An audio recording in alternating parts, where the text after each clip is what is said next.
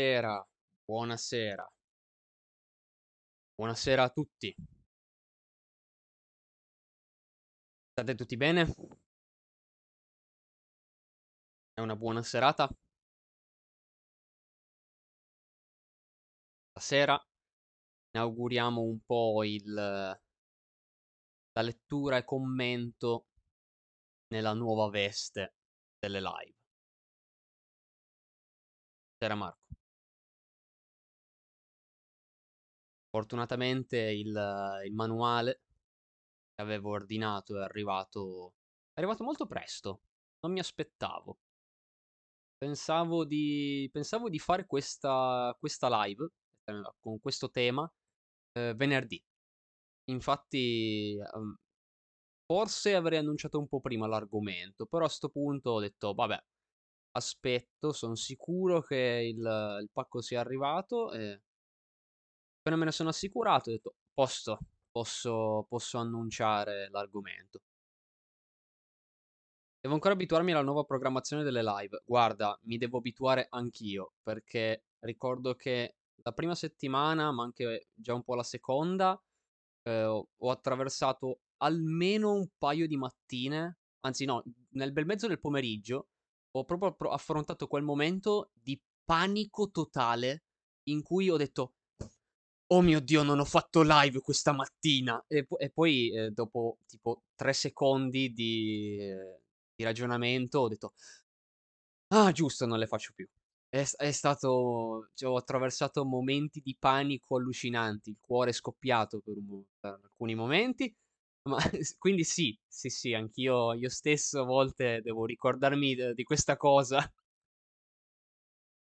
Assolutamente. Poi con totale dimenticanza, proprio tipo... Ah! E, e quindi... Sì, sì, sì. Panico attraversato. Adesso no, adesso stanco, sto, sto prendendo il giro, non sto più andando nel panico all'improvviso. C'è stata anche un... Beh sì, effettivamente anche una mattina in cui mi sono svegliato un po' più tardi. Erano le... Eh beh, erano le 10 effettivamente. Mi sono svegliato un po' più tardi, ho detto... E anche lì, cioè, oh mio Dio, ma ho live a quest'ora! Eh no, non è, non è vero, no. Eh, anche lì, ah, perché c'è Nick in live? Giustamente. No, ma ci sta, nel senso, immagino che ci siano varie persone che magari adesso non, non conoscono ancora il programma, il programma serale, quindi dicono, oh, boh. Però, come ho detto già precedentemente, man mano lo si fa conoscere, almeno le persone sicuramente a quest'ora sono un po' più disponibili che magari alle 10 di mattina. È sicuramente indubbio. Spero non sentiate nulla in sottofondo, perché magari se in casa c'è qualche rumore, ma non credo. Credo che ora funzioni tutto senza, senza particolari sottofondi. Quindi, tanto nel caso io mi affido a voi, io mi avvisate se c'è bordello, se ci sono problemi, casini, esplosioni e qualsiasi cosa. Allora, allora, perché siamo qua questa sera? Io ti sento pulito come al solito, bene. Niente rumore di fondo. Oh, bravi, bravi, benissimo così. Marco, tra l'altro hai visto che ti ho messo VIP? Perché te lo meriti. Ho detto, non è abbonato, però mi segue con costanza, è bravo, potente, e anche un bibliotecario, che ha vinto uno dei miei quiz ufficiali, e allora vale il VIP. Dicevo, per cosa siamo qua questa sera? Questa sera eh, siamo qui per discutere un po' dei vampiri. Perché dei vampiri? Perché appunto recentemente è uscito il Battletome Soulblight Gravelords, che fondamentalmente rappresenta un po', il, la, un po' la nuova incarnazione di quello che magari in Warhammer Fantasy era eh, Libro degli Eserciti Conti Vampiro. Ovviamente stiamo parlando di un'armata molto differente, però diciamo che simbolicamente rappresenta un po' il nuovo Battletome, del va- il nuovo manuale del vampirismo. E più che altro perché magari Legioni di Nagash sì, era un Battletome, era un manuale legato alla, alla morte, per carità, alla non morte anzi, ma ciò nonostante eh, il, era un manuale che comunque riguardava in generale i non morti, era più un manuale accomunabile a quello che era il manuale Warhammer Undead ai tempi di quarta edizione di Warhammer Fantasy. Mentre invece questo qua effettivamente ha un significato più simile a, ai conti vampiro, anche se chiaramente qua di conti non è che ce ne sono sempre. Abbiamo dei nobili indubbiamente, eh, però non per forza conti. E... La scena del vampirismo infatti è cambiata molto nel corso degli anni.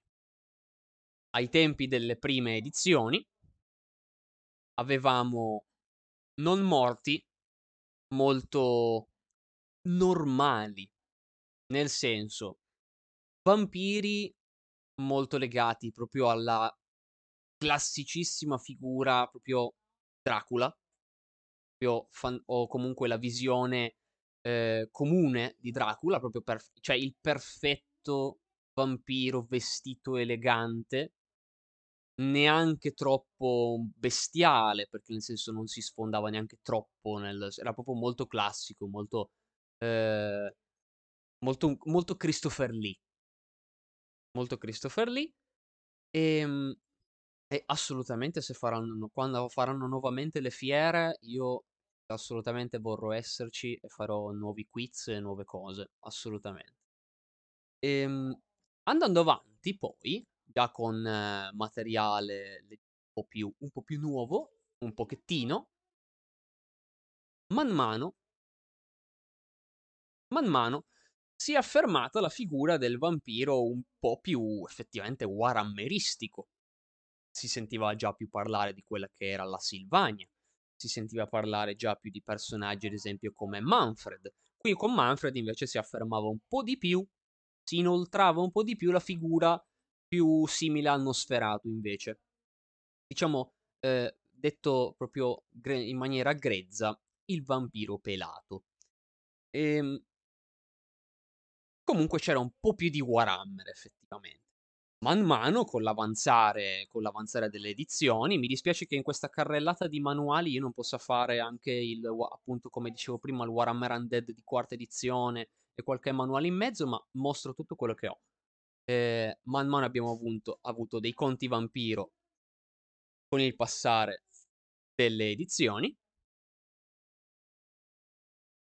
Fino all'ottava, Anche perché Conti Vampiro sono stati il primo, il primo manuale che io abbia mai acquistato di Warhammer Fantasy. Ai tempi della, della settima. Della settima. Momento Feels. esatto, esatto. El, puntate precedenti, Feels sul, sul passato. Finché, appunto, Warhammer Age of Sigmar abbiamo sicuramente avuto un po' di manuali della morte, ma quello che effettivamente è il successore, è questo qua. Il Soulblight Gravelords. Caro Galakim, questa sera faccio lurker e vi ascolto senza commentare. Ma assolutamente, ma fai bene. Non c'è mica problema. Io apprezzo. Apprezzo comunque. Questo Soulblight Gravelords io non l'ho letteralmente ancora aperto. Ho guardato dietro. Ho guardato dietro e ho letto giusto il dietro. Avevo visto l'indice sul sito, non di più. Non ho guardato, ho detto vabbè, non sto qua a curiosare. Lo faccio curioso, poi leggo bene quando effettivamente sono in live questa sera. Unboxing live, eh, dai, l'ho già scartato, però, però, diciamo che una sorta di unboxing lettura, lettura un po' commento su ciò che abbiamo un po' magari da dire su questo manuale. Non so se magari qualcuno di voi in, in, poi in chat l'ha avuto modo già magari di leggerlo, non lo so. Però, in ogni caso, noi leggiamo qualcosa insieme.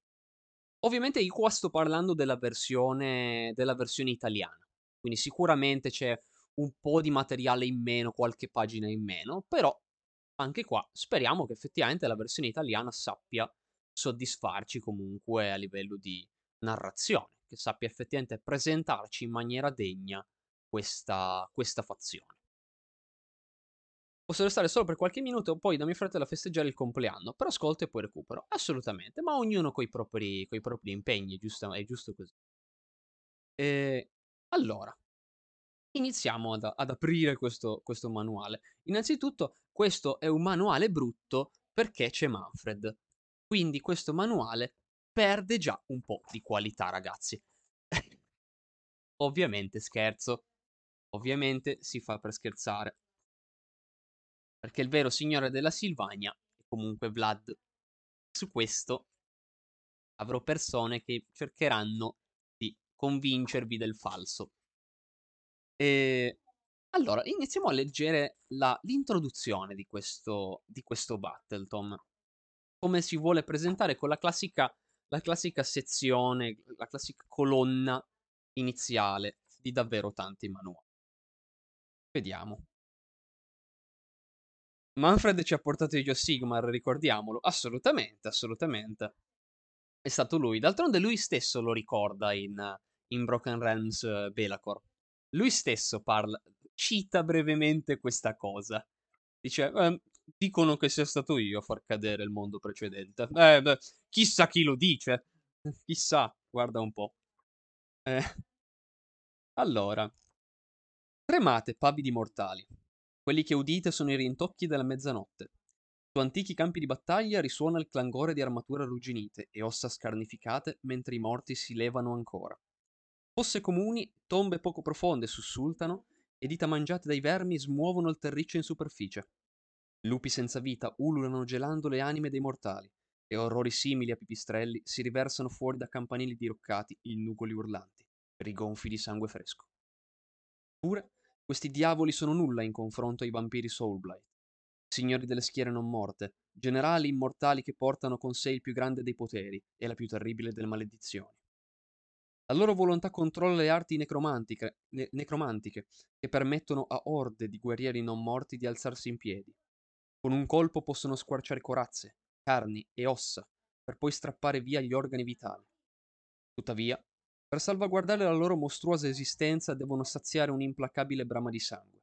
La bestia che hanno dentro è esigente. Dietro una fragile maschera di umanità, i vampiri sono famelici orrori che desiderano far calare sui regni un'abominevole notte eterna. I vampiri Soulblight si sentono predestinati a regnare. In questo rispecchiano il loro maligno creatore, Nagash, il sommo signore dei non morti. Dalla tetra Nagashizar egli ordina ai Gravelords di, dai signori del sepolcro potre, potremmo effettivamente tradurre, di mettersi in marcia e portare la maledizione della non vita in ogni angolo dei regni. Nella tenebra della sua necrotopia, i vampiri banche, banchetteran, ah, banchetteranno. I vampiri banchetteranno come mai in passato, e i mortali sono ridotti a schiavi atterriti, degni solo di essere prosciugati della linfa vitale. Ecco perché l'aristocrazia Soulblight muove guerra ai viventi con implacabile fervore, rafforzando le proprie schiere di cadaveri con i corpi degli audaci guerrieri che un tempo le hanno affrontate. Perciò tremate, mortali, e tenete ben stretti i vostri ninnoli benedetti. La notte sta per calare e i Soulblight Gravelords vengono a prendervi. Bello, bella, bella introduzione iniziale, bello, bello. Vampire the Masquerade, edizione Reami Mortali. Esattamente, esattamente. A me, adesso leggeremo e io sono davvero molto curioso perché a me piace, indipendentemente dal gusto che si può avere magari rispettivamente alla rappresentazione dei modelli, però a me piace molto eh, questo tentativo di esplorare le forme bestiali dei vampiri. Nel senso, non solo fare il... Vabbè, è un grosso pipistrello mostruoso, che ad esempio il Vargulf. Ehm, perché, vabbè, per carità, il Vargulf è sempre bello. Ehm, tu puoi leggerci il manuale in italiano, nomi compresi. Qualche spoiler per Soulbound? Eh no, su questo non, so di- non ti posso dire perché uh, Gravelords non è un, un, termine che attualmente appare in pubblicazioni dei, di Soulbound che arrivano tra poco in italiano, quindi non ti saprei, non ti potrei nemmeno, non ho letteralmente la possibilità di, di rivelarti quale potrebbe essere la, la traduzione. Te lo dico, te l'ho detto con sincerità che potrebbe essere Signori del Sepolcro, perché sinceramente è, un, è un'idea buttata lì. Quindi sì. No, se c'è qualche nome che posso dire, lo dico. Assolutamente. Dicevo comunque che di essere molto interessato a questa rappresentazione bestiale, perché eh, voler effettivamente mostrare come in realtà diversi vampiri, letteralmente diversi, ehm, diversi tipi di sangue letteralmente, perché okay linea di sangue a livello nobiliare, ma appunto parliamo di persone che sono geneticamente diverse, vampiri che sono effettivamente diversi nel loro sangue. E appunto come sono come erano d'altronde diversi anche nel vecchio mondo, qua sono diversi, ma hanno appunto delle forme bestiali altrettanto varie. E questa idea mi intriga molto e sono appunto interessato a capire la storia di queste persone. Vediamo quindi. Immagino che però all'inizio del libro ci vorrà rappresentare un po' in generale questi Soulblight Gravelords. Quindi, quindi leggiamo. Le prime pagine vedo che sono l'aristocrazia della mezzanotte, mentre poi si passa a il re immortale. Il re immortale è forse Nagash, perché vedo Nagash qua. La battaglia per le anime, che vedo che effettivamente, beh, le anime sono molto importanti, indubbiamente, in questa ambientazione. Poi vedo Signori della Notte, quindi credo approfondiremo la gerarchia. Legione della Notte, Legione del Sangue. Qua parliamo ovviamente dei Mortarchi. Dinastia Virkos, quindi abbiamo le varie dinastie. Interessante, interessante. Ovviamente è stato un piacere, Marco. È stato un piacere averti, averti qua. È stato un piacere. Ognuno può stare quando, quanto può. Ehm, abbiamo quindi varie sezioni interessanti. Andiamo quindi a vedere che cosa hanno da offrirci. Ovviamente tenete conto che non necessariamente una, sezione, una, una sessione di lettura e commento deve occupare una sola live. Potrebbe occupare anche potenzialmente un paio, dipende quanto quanto è ampio il manuale, quanto c'è di magari particolarmente interessante da leggere. Vediamo. Iniziamo effettivamente ad avere quella che, ho, come ho detto, presumo sarà la sezione iniziale di presentazione generale di questa, di questa armata del vampirismo. L'aspetto esa- esangue, ma stranamente seducente di vampiro Soulblight cela un terrore inumano che brava- brama incessantemente il sangue, Dotato di una forza prodigiosa e incredibilmente versato nella stregoneria necromantica, guida la propria legione risorta in una guerra spietata contro i vivi, spinto dalla sua fame mostruosa.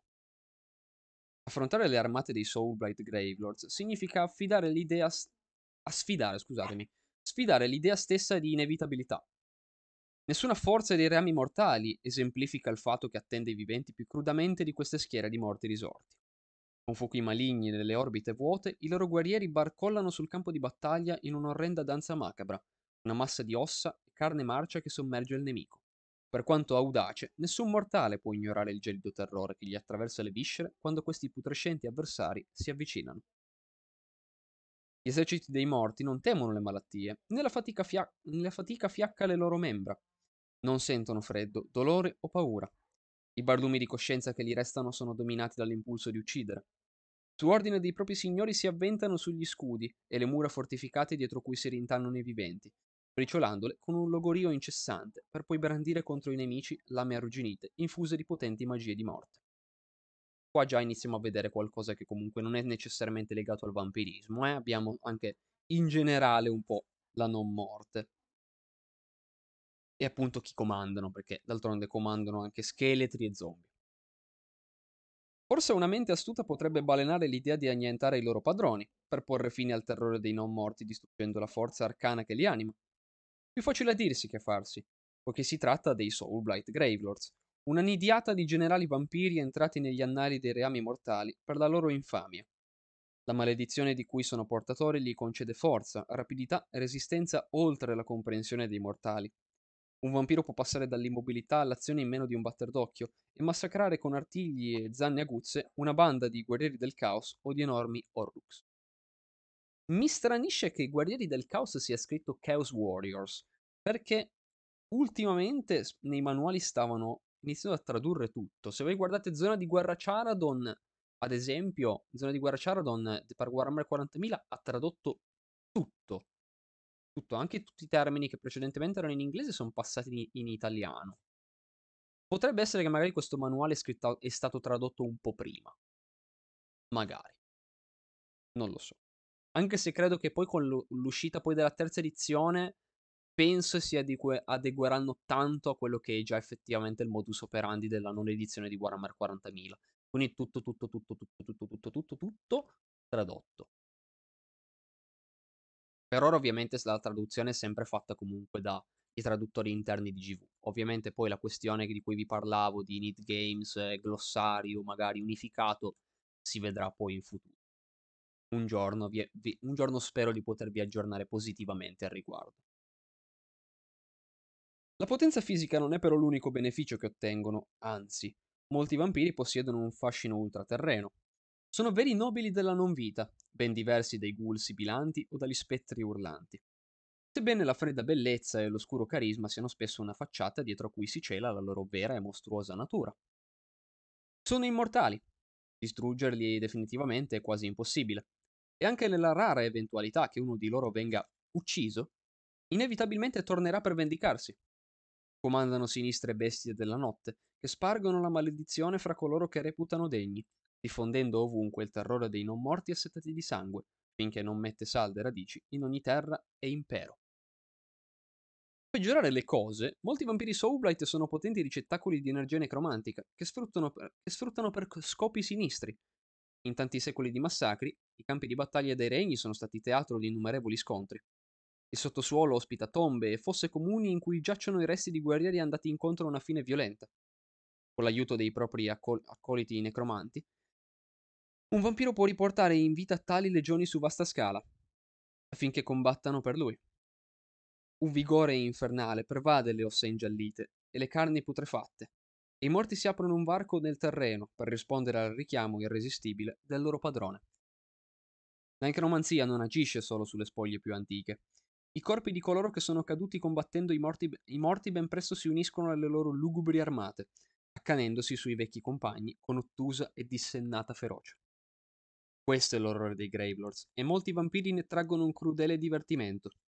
Se affrontare eserciti di ere perdute è terribile, quanto deve essere straziante lottare contro i cadaveri ridotti a burattini di coloro che poche ore prima erano alleati e persone care. Buonasera, Fabius Bayer. No, eh, allora, eh, devo dire che il martedì, per ora, come ho messo nella programmazione del canale, è abbastanza vario. Nel senso, se non c'è altro, ovviamente la utilizziamo come live, ga- live gaming in più, si va avanti con Mordheim, si può andare avanti con qualcos'altro, dipende da cosa c'è in, questo, in quel periodo. Tuttavia, io, quando posso, e vorrei il più volte possibile, eh, leggerei, commenterei insieme, ovviamente, manuali che eh, prendo.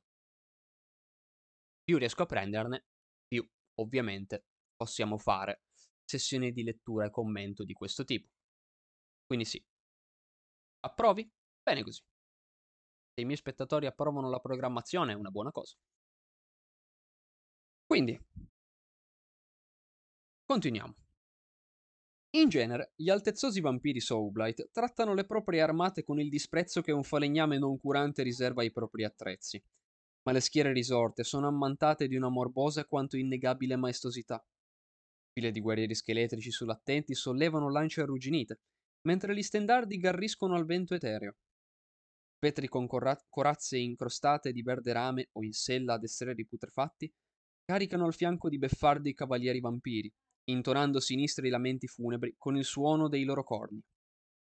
Branchi di lupi non morti si aggirano intorno all'armata per dare la caccia a chi resta indietro, e stormi di pipistrelli volano in cerchio nel cielo notturno, lanciando le loro strida. Alcuni grandi come il pugno di un uomo, altri più grossi di un cavallo da guerra. I vampiri sono però gli avversari più temibili, che combattono a piedi o sul dorso di colossali creature cadaveriche, possono falciare decine di guerrieri inferiori con sprezzante facilità, guidando l'avanzata dei non morti con la sola forza di volontà. Anche nel pieno della battaglia si prendono il tempo di nutrirsi con il sangue dei nemici, colti da una frenesia di spietata ferocia. Così facendo, per un brevissimo istante lasciano affiorare il mostro annidato nel profondo, la bestia famelica che minaccia di liberarsi alla prima occasione. Poi si apre una nuova sottosezione, l'orrore del vampiro. Vediamo come ci vogliono descrivere un po' l'effettivo vampirismo, dopo che ci hanno fatto una descrizione un po' più generale ciò che vuol dire affrontare l'armate di questi vampiri. I vampiri non sono creature naturali, ma aberrazioni, una perversa forma di non vita scaturita dall'ineguagliata ambizione di un solo essere, Nagash. Qui discuteremo su questa origine. In tempi antichi, quando era un'ambiziosa regina mortale, Neferata sfruttò le incomparabili conoscenze necromantiche di Nagash per creare i primi vampiri. Tuttavia, come ogni cosa nata dalla magia del re immortale, c'era un prezzo da pagare. I mortali che setacciarono i nove libri sacrileghi di Nagash, alla ricerca dei segreti dell'immortalità, trovarono quanto cercavano, ma questi nuovi poteri costarono loro una maledizione. Dovevano nutrirsi di sangue fresco per sopravvivere, altrimenti sarebbero avvizziti in un tetro oblio. Dai più grandi signori dei non morti di Shaish agli esseri macilenti che infestano le catacombe di cristallo di Hish, tutti i vampiri lottano contro il desiderio costante di bere il sangue dei vivi, una fame incessante che quasi sempre finisce per sopraffarli. Non tutti quelli che sono afflitti dalla maledizione Soulblight sono di per sé malvagi. Celati in tutte le società dei rami mortali, ci sono degli sventurati che combattono per dominare la propria sete di sangue, cercando di apparire normali. Anche nei luoghi in cui i vampiri detengono il potere, specie nelle terre interne di Shaish, alcuni hanno dimostrato di essere onorevoli e di provare compassione e persino amore, ma si tratta di casi rari. Gran parte di coloro che si sono guadagnati il titolo di Gravelord considera, considera i viventi come dolci prelibatezze con cui banchettare a piacimento. Questi vampiri si vedono come fieri lupi in mezzo a mandrie di bestiame da cacciare a volontà, Parte di tale propensione alla malvagità deriva senz'altro dalla fame bestiale che si annida in ognuno di loro. Una maledizione che un giorno li trasformerà in mostri senz'anima, a prescindere da quanto retti o nobili siano stati in vita. Tuttavia è altrettanto fondata l'idea per cui i mortali scelti per ricevere il bacio di sangue, il misterioso rituale con cui un nobile Soulblight crea un altro vampiro della propria stirpe, spesso condividono la natura maligna di chi li ha generati. Da sinistri castelli circondati da fossati, color cremisi, questi signori di non morti tramano per soggiogare nuove terre, espandere i propri imperi sepolcrali e banchettare in baccanali sanguinari che, con i mortali che le abitano. Per i vampiri la brama di dominio è tutto, un altro tratto indubbiamente ereditato dal sommo necromante. A patto che la loro obbedienza non sia in discussione. Nagash cura degli, si cura ben poco degli intrighi dei singoli vampiri, sebbene a volte li rende, a, volta, a volte, non a volta, è scritto, bah, è scritto sbagliato, a volte li renda ribelli, libero arbitrio eleva i dinasti, eh, i dinasti Soulbright tra i generali più astuti e creativi. Se poi fosse necessario ricordare loro chi è che comanda, con un semplice moto di volontà, Nagash può sottomettere persino i mortarchi più riluttanti. I vampiri si dividono tra coloro che rendono onore a Nagash e quelli che mal tollerano la sua auto- autorità. Persino questi ultimi, però, godono di relative libertà, concesse entro i precetti dell'ideale necrotopico del loro dio. Si tratti di vestire i panni di re e imperatrici immortali, elevare le proprie arti belliche a vette impensabili per i mortali, o semplicemente abbandonarsi alla loro inesauribile sete di sangue, le motivazioni dei Gravelords sono le più varie. Tutti dovrebbero tremare di paura quando i non morti escono dalle tombe, poiché portano la promessa di una notte eterna in cui i mortali non sono altro che umili servi, destinati a versare il proprio sangue per nutrire i loro im- immortali dominatori. Innanzitutto, molto interessante, perché eh, ci descrive appunto, lo, brevemente, chiaramente, l'origine dei vampiri nel mondo che fu, ci rifà proprio un piccolo riassunto di come Neferata ai tempi de, de, di Neekara, quando la gente non era ancora tutta scheletrica, ecco, eh, Neferata appunto molto interessata ad allungare la propria vita, si procurò le conoscenze di Nagash, si procurò, creò un elisir, un elisir apposito per prolungare la vita, ma poi quando lo bevve lei e lo bevvero altri, creò i vampiri tra cui anche Vashanesh, che ai tempi era il nome originale di quello che poi si trasferì nella Silvania assumendo il nome di Vlad von Karstein. E ehm, appunto ci fa un piccolo riassunto di effettivamente da dove sono arrivati i, mhmm, da dove è arrivato proprio il, il concetto del vampirismo. E mi piace che effettivamente ci voglia mostrare come in realtà il vampirismo sia appunto una maledizione. Quindi non sempre que- tutto ciò viene dato a una persona che vuole. Ossia, allo stesso tempo ci dice giustamente, beh, però la maggior parte dei vampiri sono malvagi perché chiaramente un vampiro che sceglie di mordere un'altra persona, magari proprio per avere un servo, un vampiro che sia suo sottoposto, chiaramente quando un vampiro sceglie una persona di questo tipo, è difficile che non vada a scegliere qualcuno in cui magari riconosce i suoi stessi ideali, riconosce che quella persona dice sì sì, questa qua è perfetta perfetta perché mh, riconosco che mi potrà servire perché ha più o meno le mie stesse idee. E quindi è interessante, bello chiarire questa cosa, eh, ma allo stesso tempo farci eh, capire che appunto i vampiri non sono sempre una cosa desiderata. Comunque il vampirismo è una maledizione. Quindi appunto bello che ci mostri, ci, ci me, metta in maniera totalmente esplicita che i vampiri a volte sono persone che non, ha, non hanno mai voluto questo status. Non sono mai voluti essere vampiri e anzi odiano dover per forza soddisfare questi bisogni.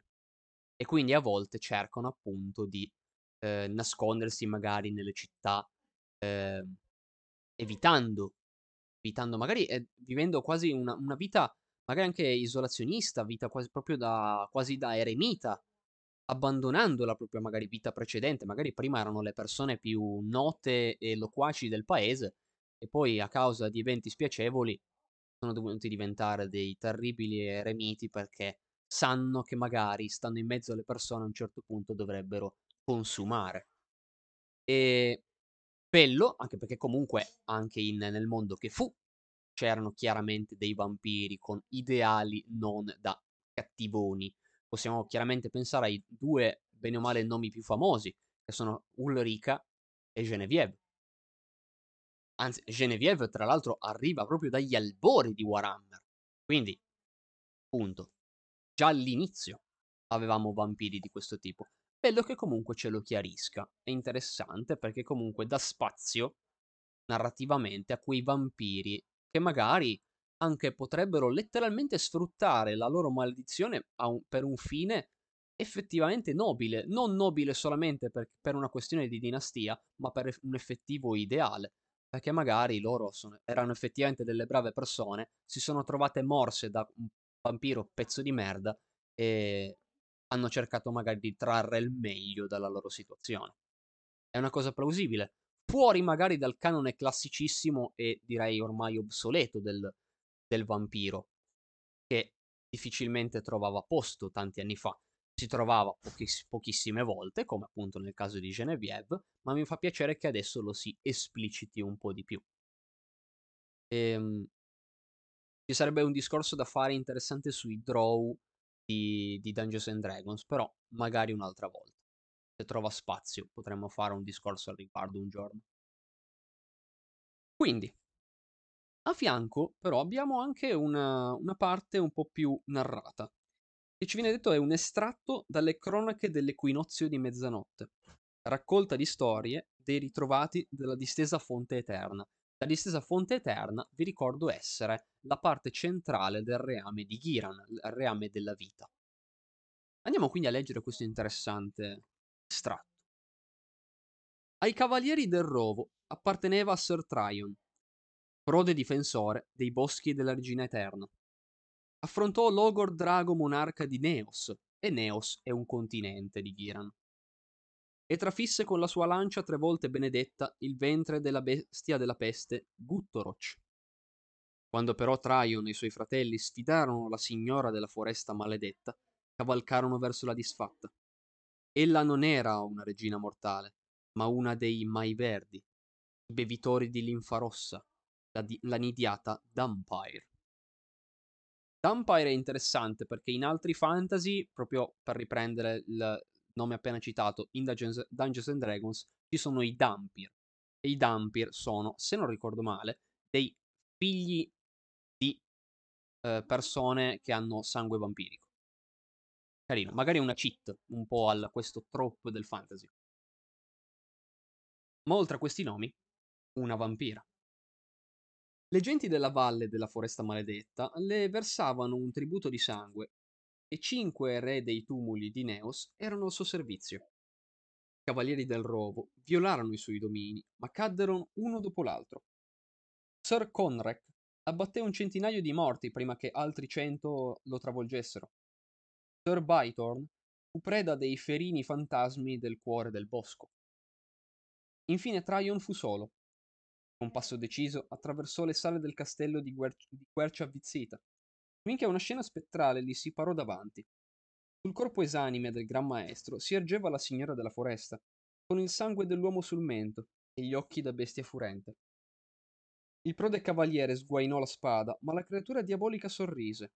Dall'ombra spuntò un corteo di cadaveri, ciò che restava dei compagni di Traion. Come premio per il tuo valore, disse la signora, presto anche tu verrai mio schiavo in eterno. Poi i cavalieri del rovo si avvicinarono e Sir Traion prepa- si preparò all'ultima battaglia. Bello.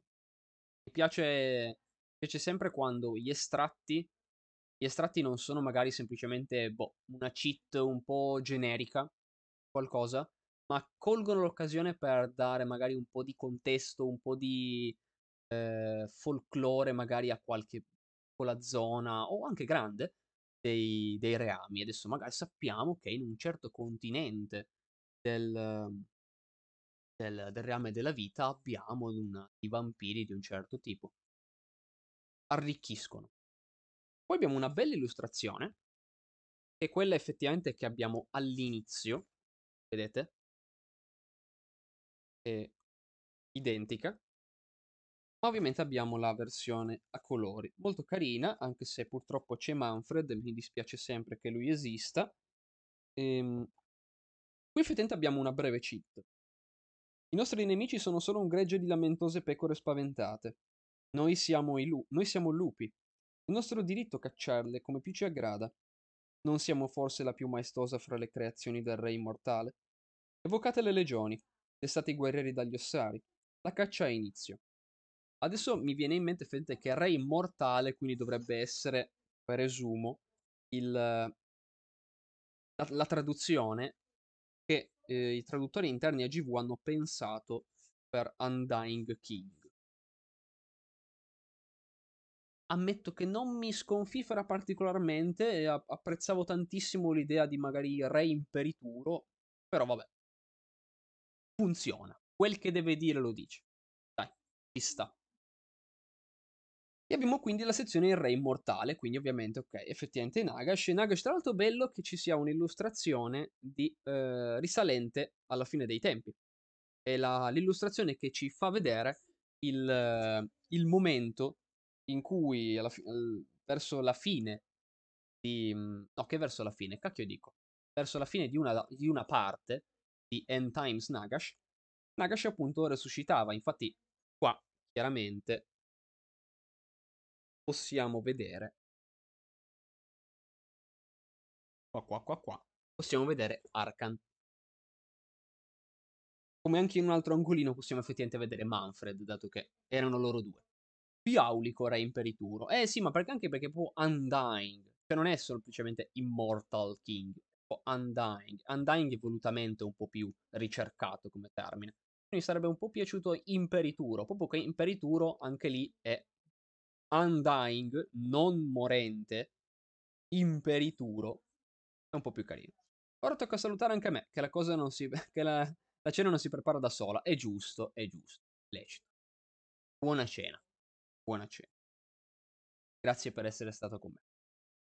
Andiamo quindi a leggere questa pagina che ci illustra un po' Nagash. A domani. Cosa ci vuole dire di magari diverso su Nagash? Spero ci aggiunga informazioni interessanti. Imperituro sarebbe stata una trollata al povero Settra. È vero, è vero. Però era bello. Era bello. E d'altronde, chi se non Nagash desidera trollare, farsi beffa, eccetera? Lui no? Sarebbe stato ad hoc. La storia dei vampiri Soulblight è intrinsecamente legata a quella del loro creatore, Nagash il sommo necromante. È bello come effettivamente questo Battletom voglia dare proprio importanza, cioè eh, non, è, non, è nef- non è neferata la creatrice dei vampiri, mentre magari nel mondo che fu invece si dava eh, importanza a Neferata perché chiaramente lei la prima vampira, mentre invece in questi reami, essendo Nagash quello superiore, quello che io sono il dio della situazione, io sono quello che tecnicamente ti ha dato modo di crearli. Quindi io sono il creatore dei vampiri.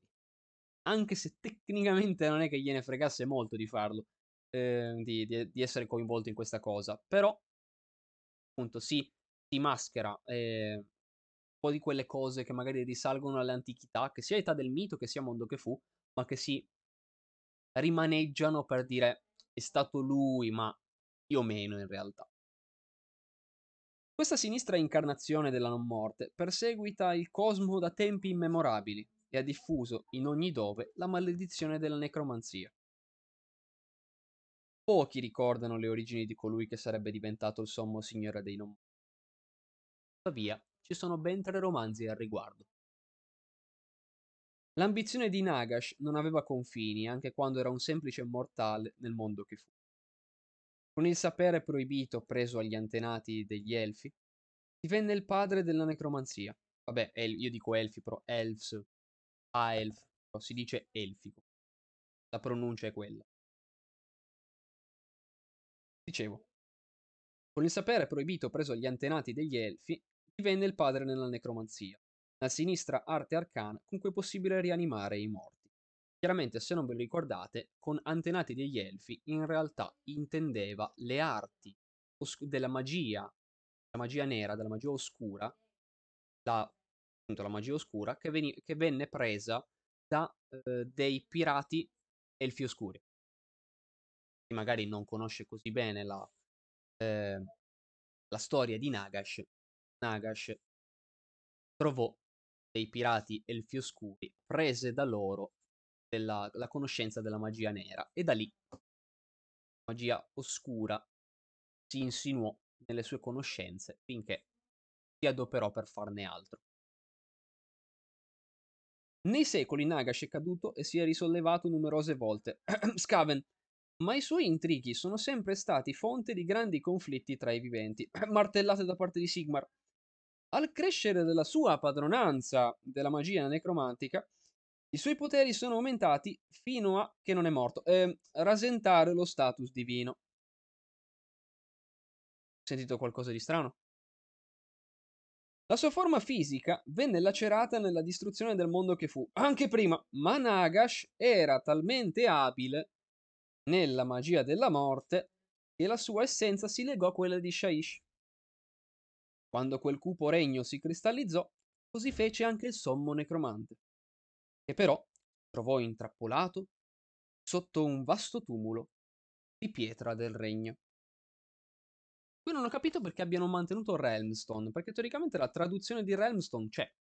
Nel manuale base di seconda la trovate. Vabbè. Pietra del regno, anche se pietra del reame è un po' più bello. La mera densità magica della sabbia funebre, funebre accumulata riusciva a sopprimere persino i suoi poteri, una proprietà che egli tenne bene a mente. Per decenni poté solo inveire contro la sua prigione, finché la salvezza non giunse da una fonte inaspettata. Sigmar e Nagash si conoscevano. In una vita precedente si erano scontrati e il dio re aveva sconfitto il sommo necromante. sì, per Sigmar, però, l'obiettivo di portare la civiltà aveva la priorità su tutto. Per eguagliare la potenza delle mutevoli protodivinità primordiali che in quei, gio- in quei giorni si, si aggiravano a Shaish, Sigmar doveva allearsi con un essere simile a loro, e in tal caso meglio affidarsi a un male già noto. Ponderò a lungo e infine liberò Nagash, che in cambio accettò con riluttanza di unirsi al Pantheon dell'ordine, poiché in lui c'era sempre stato uno strano senso. Anche allora, però, tramava in vista del giorno in cui avrebbe conquistato i reami. Ben presto si accinse a conquistare Shaish, crescendo la propria potenza, mentre i suoi instancabili servitori non morti contribuivano a costruire nuove città per i vivi. Molte altre divinità della morte dominavano sugli al di là, ma nel corso dei secoli quasi tutte furono consumate da Nagash. Si dice che solo Morda, il signore del corvo tetro, venerato nella città di Letis, gli sia sfuggito. Qui c'è una piccola precisazione da fare. Tecnicamente, Mor, che è un altro nome anche per Eret Kial, Mor come rappresentazione maschile, Eret Kial come rappresentazione femminile, ma sono la stessa identica divinità nel, nel mondo che fu, questo dio o dea eh, è stato consumato da Nagash durante la fine dei tempi. Tuttavia, tuttavia, bisogna effettivamente dire che a un certo punto l'Ileat, durante la fine dei tempi, riuscì a incarnare un frammento, proprio una scheggia piccolissima di Eret Kial all'interno di una mortale. Purtroppo non sappiamo che fine effettivamente abbia fatto questa mortale, ma allo stesso tempo, proprio perché Mor era già morto, perché consumato da Nagash, ma una sua piccola parte viveva all'interno di una mortale che a un certo punto, proprio grazie a questa cosa, non era più mortale, man mano stava scendendo. Ecco, questa sua piccola parte potrebbe essere effettivamente Morda, che perché Morda mhmm, sa un po' più di femminile. Chiaramente qua ci viene descritto come il signore del corvo tetro e chiaramente saprete che Mor, o se non lo sapete, sti cazzi ve lo dico io, Mor in uno dei suoi simboli, o il suo simbolo, era il corvo. Anche qua abbiamo un binomio maschile-femminile. O magari dico una cagata e Morda semplicemente un nome maschile. Ma in ogni caso abbiamo appunto questa, questa sorta di piccola parte. Una Dio che è sfuggito. Che richiama assolutamente il concetto Mor. Con Morda. Ovviamente non è detto, ma potrebbe essere quella piccola parte che un tempo si stava rifacendo di Mor o Eret Kial. E tra l'altro il Morda è venerato nella città di Letis e anche in particolare eh, da, oltre, che a, sì, da, oltre che a Sigmar, ehm, venerano, oltre che Sigmar, venerano Morda gli Anvils of the Elden Hammer, Stormcast che effettivamente proteggono la città di Letis. Proseguendo. Mentre si affermava unico vero dio di Shaish, Nagash iniziò la costruzione della sua cittadella, Nagashizar, nel cuore del regno. Da questa città necropoli, illuminata da tremule nubi di essenze spirituali tormentate e talmente pervasa di magia della morte che solo avvicinarsi a essa poteva porre in polvere un mortale, Nagash esercitava il potere. Pur accettando l'adorazione dei viventi, incaricò segretamente Arkan il Nero, il più fidato tra i suoi servi- servitori, e le sue legioni di Death Rattle, di iniziare a spostare grandi quantità di sabbia funebre dal confine del regno al centro di esso, in vista di un grande rituale finale, quello che poi ovviamente è stato il necrosisma, anche se doveva essere un po' più controllato. Fu allora che i primi vampiri dei rami mortali vennero creati, o per, mo- per meglio dire, evocati. Erano tre.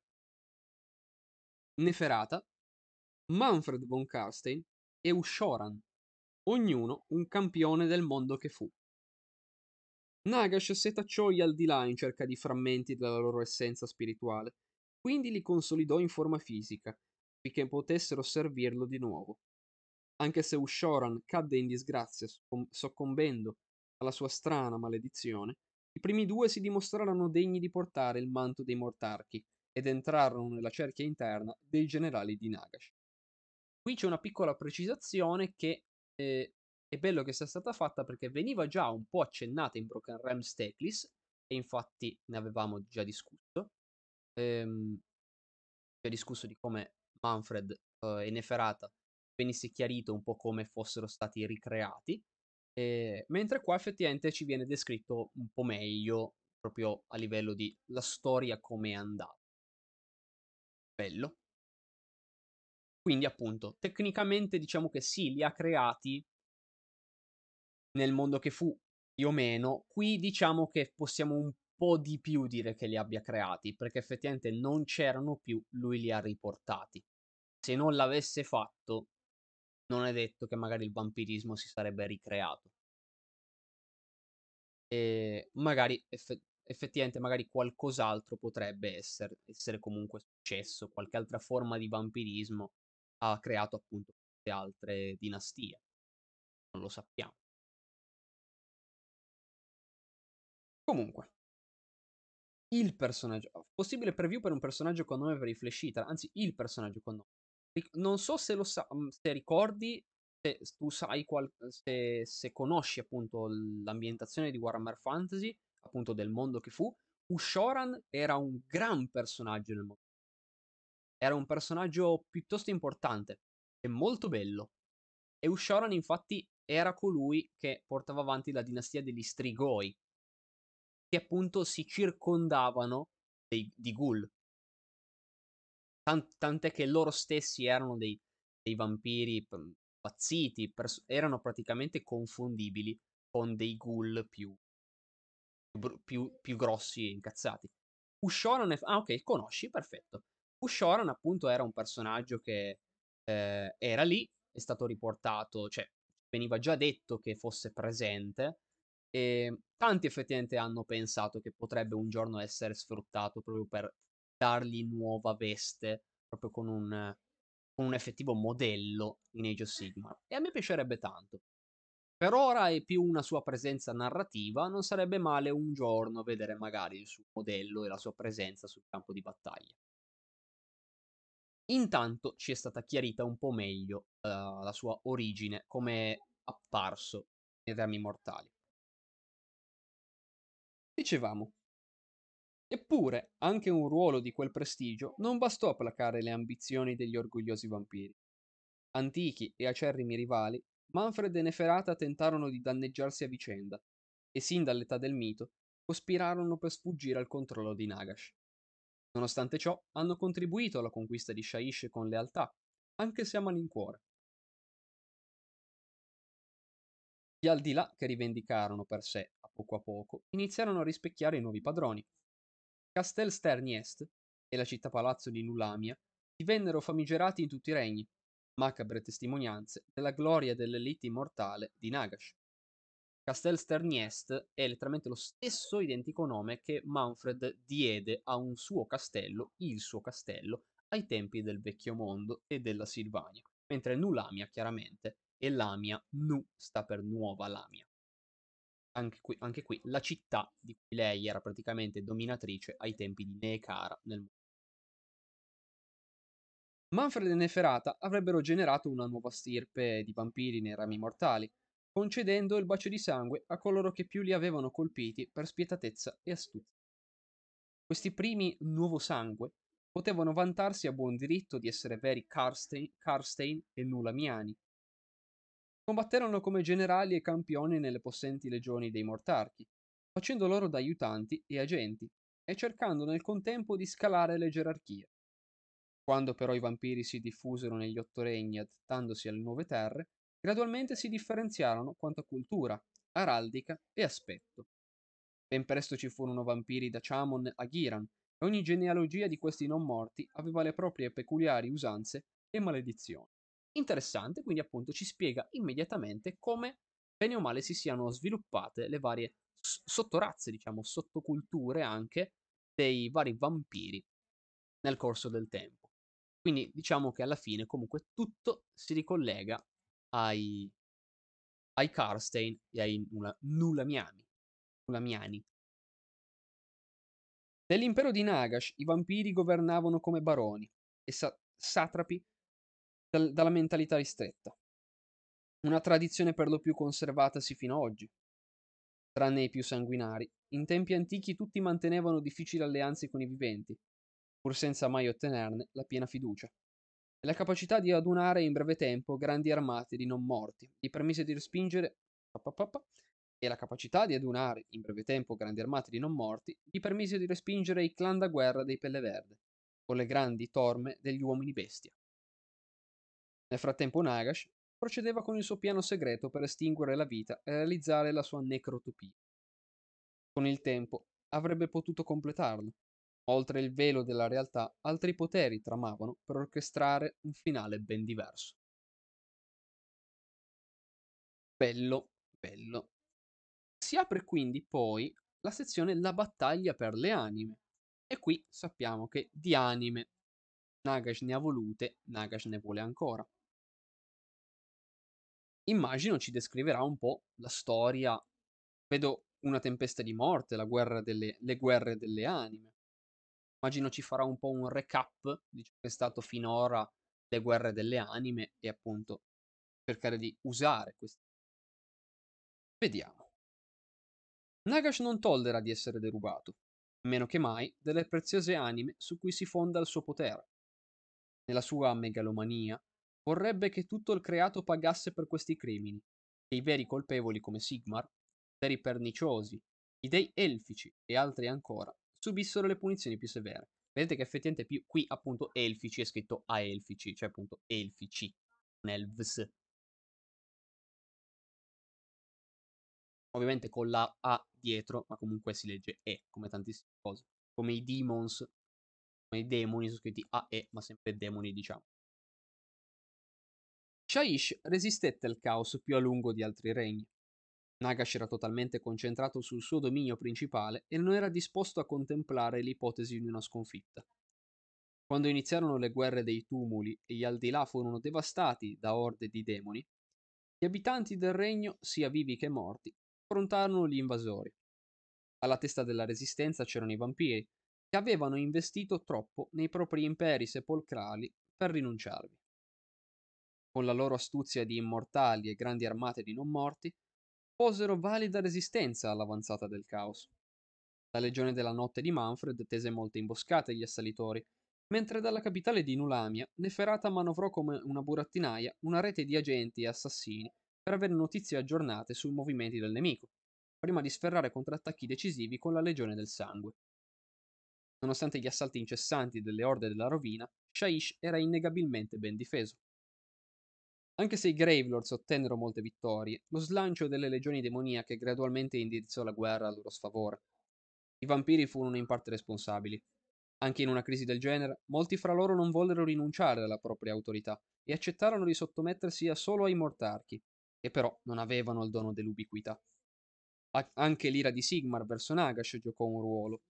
Il dio re era furioso perché il sommo necromante si preoccupava di difendere solo il suo regno, quando i rinforzi di non morti che aveva promesso non arrivarono a sostegno delle legioni azirite che difendevano l'Endgate, l'Endgate... Ah no, ci viene detto subito, ok. L'arcovia che collega Shaish all'otto punte, e Arcovia è sempre un Realmgate. L'Arcovia è il nome che viene affidato, per chi non lo sa, ai grandi Realmgate, i grandi cancelli che collegano un reame all'otto punte. Ogni dove, ora chiamato otto punte. La collera di Sigmar esplose. Inseguì Nagash per tutti gli aldilà, annientando armate che potevano essere usate per arginare i demons, i demoni. La battaglia dei cieli neri segnò l'inizio del tracollo. Nella sua cittadella Nagash fu abbattuto da Arcaon il prescelto eterno, e solo un attacco disperato di Mortarchi scongiurò la sua totale distruzione. Spezzato il potere del suo signore, Shaish divenne una facile preda, Mentre gli Aldilà cadevano uno dopo l'altro e Nagashizar veniva saccheggiata, i vampiri non ebbero altra scelta se non ritirarsi nelle ombre per radunare le, fol- le forze e colpire alla prima occasione. E qui ovviamente abbiamo una parte eh, bella perché appunto ci mostra come Sigmar, per quanto, per quanto saggio, quanto guida dell'umanità e di magari anche altri popoli, comunque era Sigmar e il suo carattere comunque è impulsivo. Vi ha cercato di rinunciare con l'età del caos, da quando poi ha chiuso i cancelli di Azir, ha cercato di cambiare, di cambiare il suo ruolo e di rivedere se stesso, ma comunque, fino a quel momento, abbiamo visto come comunque la rabbia lo ha portato un'azione impulsiva. Fa vedere come effettivamente, per quanto, quanto Nagash fosse effettivamente nel torto, nel come un aiuto promesso non fosse arrivato, però, però, tuttavia, Sigmar a questa azione ha risposto in maniera non del tutto consona. Armate che lui ha distrutto sarebbero potute essere un valido aiuto nella sconfitta dei demoni. È, è, è bello, bello che ce lo dica, perché appunto eh, non è bianco e nero. Warhammer non lo è mai stato e credo che mai lo sarà. Quindi anche Sigmar assolutamente ha sempre avuto e continua ad avere i suoi torti. Non è mai paladino perfetto. Segregato nella, nell'aldilà di Styx, Nagash lentamente si rigenerò. Per tutto il tempo rim- rimase consapevole di quanto accadeva nei reami e ne fu oltraggiato. Non solo le anime dei mortali che si erano votati agli dei oscuri venivano risucchiate nel regno del caos, ma da Azir il maledetto Sigmar rapiva validi guerrieri in punto di morte. Come se tale crimine non fosse già abbastanza, quando Nagash si accorse che il dio re stava setacciando gli aldilà in cerca di spiriti possenti, giurò eterna vendetta. Ai suoi occhi Sigmar era un ladro e un traditore, poiché era convinto che la loro precedente alleanza si fondasse sulla, pro- sulla premessa che tutte le anime dei morti passassero da Shaish. La rappresaglia era ineluttabile. Quindi Nagash comunque, nel suo essere un merdone, comunque un po' di ragione ce l'aveva. Una tempesta di morte. Quando la tempesta di Sigmar eruppe nei regni, Nagash capì che era tempo di tornare. Emerse dagli, dai cancelli senza stelle e si lanciò contro le forze del caos al fianco dei mortarchi. Bufere di magia di ametista spazzarono tutto Shaish, resuscitando i morti su vasta scala e richiamando i nobili Soulblight dai loro nascondigli. Presto molti generali vampiri si unirono alle schiere del loro signore per marciare su Nagashizar occupata, Poco dopo, la cupa metropoli fu presto riconquistata. Le otto fortezze di ferro nero intorno a essa vennero abbattute e i corpi de- dei, dei signori del caos, incaricati di difenderla, furono crocifissi sulle mura di ossa. Le loro anime condannate a bruciare per l'eternità, l'eternità in roghi di fiamme malefiche. Il prezzo da pagare per aver insultato il sommo necromante.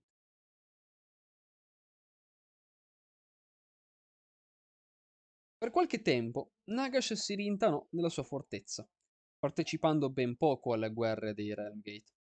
Anche quando sorsero le prime città libere non agì, ma la sua inerzia era un espediente. Arcan il Nero continuò ad accumulare grandi quantità di sabbia funebre e poco a poco quella, quella pietra del regno fu utilizzata per costruire grandi piramidi nere, sospese nel cielo, nel cielo intorno a Nagashizar, quella punta rivolta a terra. Cosa, Barone, cosa ti sei perso? Ti stai perdendo, vabbè, ora non più, una lettura, questo manuale.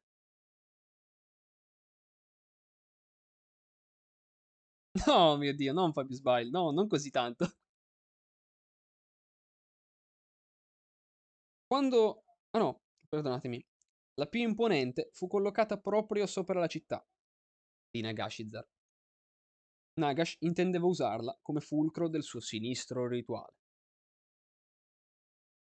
Quando le altre potenze scoprirono le macchinazioni del re immortale era già troppo tardi. Fu solo l'interferenza dell'Iscaven a impedire che il suo grande incantesimo sancisse la fine di tutti i regni, ma le conseguenze furono comunque terrificanti. Il necrosisma, un cataclisma magico come mai, se ne erano visti a Shaish, eruppe nel cosmo e ne scosse le fondamenta. Legioni di Defratto, le orde di Deathwalkers, scheletri zombie, formate da migliaia di guerrieri, furono strappate alle tombe e si misero in marcia con l'unico scopo di, di tormentare i viventi. Ora, bene o male, la sezione seguente non so se sia così sensata leggerla, a parte magari un piccolo pezzo, perché effettivamente è solo un piccolo riassunto Possiamo comunque. Quanto abbiamo? Ma no, dai, possiamo, possiamo leggerla, dai, sì, sì. Comunque, ci sono comunque un po' di informazioni nuove, anche solo verso la fine. Le guerre delle anime. E comunque ci danno un resoconto su questi eventi. L'incantesimo di Nagash non si limitò a riportare in vita un numero incalcolabile di morti, ma fondamentalmente riscrisse le leggi della magia Shaish, anche un po' altrove. La, grande piramide nera era così pregna di energia della morte che affondò nel sostrato roccioso, con la più grande fonte di energia eterica al centro del reame, anziché al suo confine. Shaish collassò. La piramide spaccò la, co- la, crosta del regno e spalancò l'abisso chiamato Nadir di Shaish, sul fondo del quale gia- giace Nagashizar. Ormai talmente satura del potere della morte che nemmeno il sommo necromante può rimaner- rimanervi indefinitiv- indefinitamente. Più leggere. Non solo il Nadir di Shaish risucchiava le anime come un gorgo fa con le navi, ma minacciava gli stessi al di là. Ogni continente veniva lentamente ma inesorabilmente trascinato verso le fauci del vuoto nero, che l'avrebbe divorato rafforzando Nagash. Quando la disperazione si diffondeva in un luogo, la deriva di quest'ultimo verso il Nadir accelerava. Nagash, Nagash ne approfittò subito. Al fine di velocizzare il processo con cui gli Aldilà e le anime in essi contenuti confluivano in lui, le armate non morte combatterono non solo per conquistare, ma anche per piegare la volontà dei mortali del regno di Ametista. Per i Gravelords le guerre delle anime furono un periodo di sanguinosa abbondanza. Avevano licenza di spargere terrore e infelicità tra i vivi a proprio piacimento, immagino tipo la gente che tipo vi, vi rompe ah, infelicità, cioè tipo ti, ti, viene a bullizzarti, ti insulta, tipo rompe le matite ai bambini, cose tipo Ovviamente, no? Eh, liberi dalle, dalle pastoie di alleanze forzate o dal dovere di affrontare un nemico comune. Dalle legioni dei mortarchi alle più umili dinastie, ogni stirpe di vampiri vide l'opportunità di conquistare la gloria. Intere regioni furono devastate, mentre sulle fosse comuni venivano eretti macabri sepolcri e tumuli ammantati di energia della morte. L'ascesa di mortarchi Olindar e Catacross creò tensione nel vecchio ordine, costringendoli a dar prova del proprio valore in maniera più aggressiva. I bastioni di ordine, caos e distruzione furono assediati da schiere di spiriti irrequieti, persino il temuto otto punte viene violato, come ovviamente abbiamo visto nella gran bella espansione, gran bella gran bel supplemento, campagna narrativa, l'ira del prescelto te. Ogni mortale caduto reintegrava i, ra- i ranghi dei Gravelords e non scarseggiavano certo i cadaveri freschi, per via delle catastrofiche battaglie e delle impetuose ripercussioni delle magie scatenate da Nagash. Ma poi fu l'avidità a, travir- a tradire Nagash. Nel tentativo di espandere il proprio potere in altri regni, incaricò Arkan, Manfred e Neferata di officiare riti malefici intorno ai Remgate collegati a Shaish. E qui ci inoltriamo nella storia di Broken Realms Teclis, tra l'altro. Per farli crollare e trasformarli in nadir minori affamati di anime. Le armate dei morti marciarono in forza, seminando ovunque sofferenze inaudite, mentre i mortarchi si misero all'opera. Tuttavia non erano destinate a successo. In questo, in questo giocò un ruolo l'ambizione di Manfred, che affrontò volutamente nemici preponderanti per cogliere l'occasione di fuggire e lanciarsi alla conquista delle terre indifese di Neferata. Arkan doveva aprire una dir minore ai Metrica, la nazione più ricca di montagne di, di Ish, ma Illich venne respinto dalle schiere splendenti dei Luminat. A quel punto Nagash tentò di trionfare personalmente, laddove i mortarchi avevano fallito, per poco non riuscì ad estinguere lo spirito del monte Avalenor, la più alta fra le maestose vette di Imetrica, ma all'ultimo istante venne fatto a pezzi dalla volontà di Teclis e i suoi alleati. Dio Mago ebbe così l'opportunità di creare un grande controincantesimo per placare la furia del necrosisma. Le guerre delle anime erano terminate, ma la linea di confine tra vivi e morti era stata irrevocabilmente tracciata, Sazi di vittorie, i Soulblight Gravelords non avevano motivo per arrestare l'avanzata delle loro armate dei tumuli. Bello. Ora, c'è invece una piccola sottosezione. Si chiama la perfiglia degli elfi. Hmm. Ah. Agli occhi di Nagash Sigmar, Sigmar si era marchia- macchiato di crimini odiosi, ma non era l'unico a suscitare l'ira del dio. Il sommo necromante sospettava da tempo che le divinità elfiche estra- essero eccedenze di anime rubate da una fonte sconosciuta, e la co- comparsa di nuove stirpi degli elfi consolidò tale convinzione. Alcuni, come gli Idonet e Dipkin, esacerbavano l'intrinseca blasfemia della loro creazione, rubando l'essenza di altri mortali per i loro bizzarri scopi. Quando fu scoperta, fu scoperta un'enclave di Idonet sul fondo del mare Kaptar di Shaish, Nagash capì di aver trovato altri nemici intenzionati a derubarlo, e quindi dovevano essere puniti di conseguenza. Forse questa utilità non scaturì unicamente da un distorto senso di, senso di giustizia. Anche quando il Pantheon dell'ordine prosperava, l'ego smisurato di Nagash spesso si scontrava con, quel, con quello di un altro dio, l'arcimago Tekis. Entrambi erano grandissimi maestri delle arti arcane, e nessuno dei due accettava l'idea che l'altro fosse suo pari, meno che mai superiore. In ogni conversazione c'era una parola tagliente, ciascuno provocava l'altro. Con l'inatteso scatenarsi del necrosisma, Nagash dichiarò di reci- recisamente il suo intento di affermarsi come potenza mistica suprema del cosmo. Quasi certamente, il conflitto è sempre stato inevitabile. Ovvio, giusto. Però effettivamente sì, non è solo un senso di giustizia, anche puramente una brama di potere. Da una parte sì, ha senso, ha, l'idea ha senso, dici, però tecnicamente le anime sono mie, sono quello che si deve occupare dei morti, diamine. Però, un po' è anche puramente per egoismo e per sono più, fo- sono più forte. Passiamo quindi ai signori della notte. Andiamo quindi a inoltrarci ancora di più in quelli che sono un po' vampiri e affini. I vampiri si sono diffusi in tutti i rami mortali.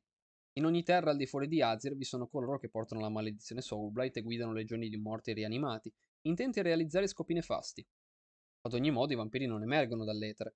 Nel corso dei secoli hanno infatti intessuto una complessa rete di dinastie e stirpi che li collega tutti alla, alla, nella non vita. Ciascun vampiro in sostanza discende dalla triade oscura di Neferata, Manfred e Ushoran. Mentre la prole di Ushoran finì per deteriorarsi in deliranti re cannibali, coloro nati a partire dai mortarchi divennero l'emblema del vampiro pallido e aristocratico.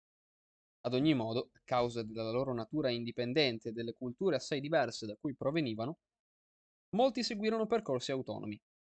Viaggiando attraverso nuove terre svilupparono nuove ossessioni che li avrebbero accompagnati per l'eternità, mentre la magia degli otto regni iniziò a modificare la maledizione che infuriava nei loro cuori, sebbene la, la sete di sangue rimase, alcuni aspetti personali- della personalità si acuirono. La padronanza della necromanzia si de- intensificò, per non parlare di alterazioni ancora più strane. Così nacquero dinastie empie, signorie dei luoghi più oscuri dei regni. E qui molto interessante perché appunto ci, ci cerca di, appunto, di approfondire quanto inizialmente detto prima e come appunto loro derivino da Manfred e Neferata principalmente, eh, beh no, effettivamente solo da loro, non propriamente da Ushoran, ma come appunto man mano i regni, i reami li abbiano, li abbiano appunto cambiati, tuttavia comunque sempre piuttosto radicati nella nobiltà o in cenni di essa, perché comunque arrivano da creatori che alla fine erano molto radicati nel concetto dell'essere nobili. Quindi per quanto si allontanino, delle radici li hanno comunque mantenuti. Pochi vampiri osano negare il primato di Manfred e Neferata. I mortarchi sono creature vecchie di millenni, dotate di astuzia e malizia immortali, e guidano vaste armate di non morti, note con il nome di legioni, in qualità di generali principali di Nagash. Poiché non possono trovarsi ovunque nello stesso momento, spesso in loro vece vi sono maestri di palazzo e lord minori vampirici, incaricati di eseguire la volontà dei padroni, conducendo i ranghi di queste schiere, composti da un'infinità di barcolanti cadaveri guerrieri e furtive bestie funeree. I più fidati tra questi luogotenenti sono progenie diretta del signore della legione, della legione, oppure discendono da dinastie cadette, dimostratesi serve leali e capaci. Vi sono occasioni in cui un mortarca assume il controllo diretto di eserciti di dinastie minori, di solito per sfruttarne le peculiari capacità in guerra oppure come mera dimostrazione di forza. È raro che vengano respinti, poiché sono secondi solo a Nagash nella gerarchia della non vita. Eppure, i mortarchi talvolta concedono ai signori di una dinastia di comandare congiuntamente a loro, pur solo in apparenza, allo scopo di cementare alleanze oppure tirando i fili dalle ombre e manipolando i lord minori. Questo ovviamente è un motivo elaborato, scritto bene, per, comun- per il motivo per cui giustamente tu potresti creare a livello di gioco un'armata che magari è tutta legata a una certa dinastia, ma poi magari come generale metti Manfred, metti Neferata. Certo è un vampiro, come mai narrativamente è qui? Ecco perché. Al di sotto delle legioni si contano innumerevoli dinastie. Ciascuna ha origine da singoli vampiri patriarchi o matriarche, la cui particolare maledizione permea l'intera nidiata. Certe dinastie sono clan affiatati dove il bacio di sangue viene concesso solo tramite il permesso esplicito del capofamiglia. Altre invece di natura più instabile cercano di generare una prole più numerosa possibile, nella speranza che alcuni non soccombano alla furia della bestia interiore. Come molte casate nobili delle città libere, ciascuna dinastia possiede le proprie tradizioni, araldica, aspere rivalità e maldicenze. Molte di queste caratteristiche sono influenzate dal modo in cui la maledizione nei loro corpi reagisce alle energie tipiche del reame nativo, oltre che da qualsiasi altro fattore sociale o culturale. Ad esempio, ah, qui abbiamo qualche particolarità interessante, i vampiri di Akshi faticano a trattenere le proprie passioni ardenti e diffondono la discendenza il più possibile, mentre gli avvizziti Tengorez di Ish, quindi ah, abbiamo anche altre dinastie. Pensavo che qua ci approfondissero solo sì? ci approfondissero solo quelli che effettivamente sono giocabili. Invece no.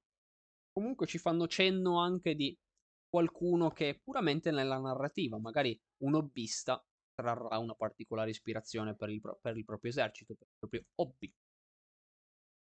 Tengorez di Ish. Su Akshi si tromba, sì.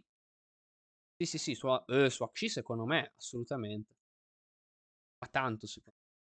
Cioè vorrei vedere che anche il reame che c'ha, che di solito ha più gente. Perché le passioni ardenti... Eh,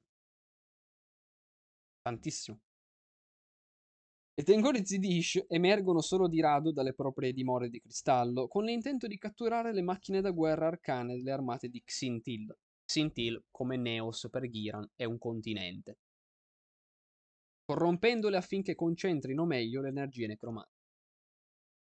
Sebbene non possano competere con le legioni, le dinastie maggiori sono giustamente famigerate. Alcune spadroneggiano sugli imperi tombali conquistati, mentre altre seguono le proprie sete di sangue ovunque la, le conduca. La flotta spettrale, uh, la flotta spettrale di Varkos Varaktir incarna questo approccio, un'armata di marinai annegati e marcescenti titani delle profondità che naviga per il canale Mordace e minaccia le coste meridionali della grande siccità.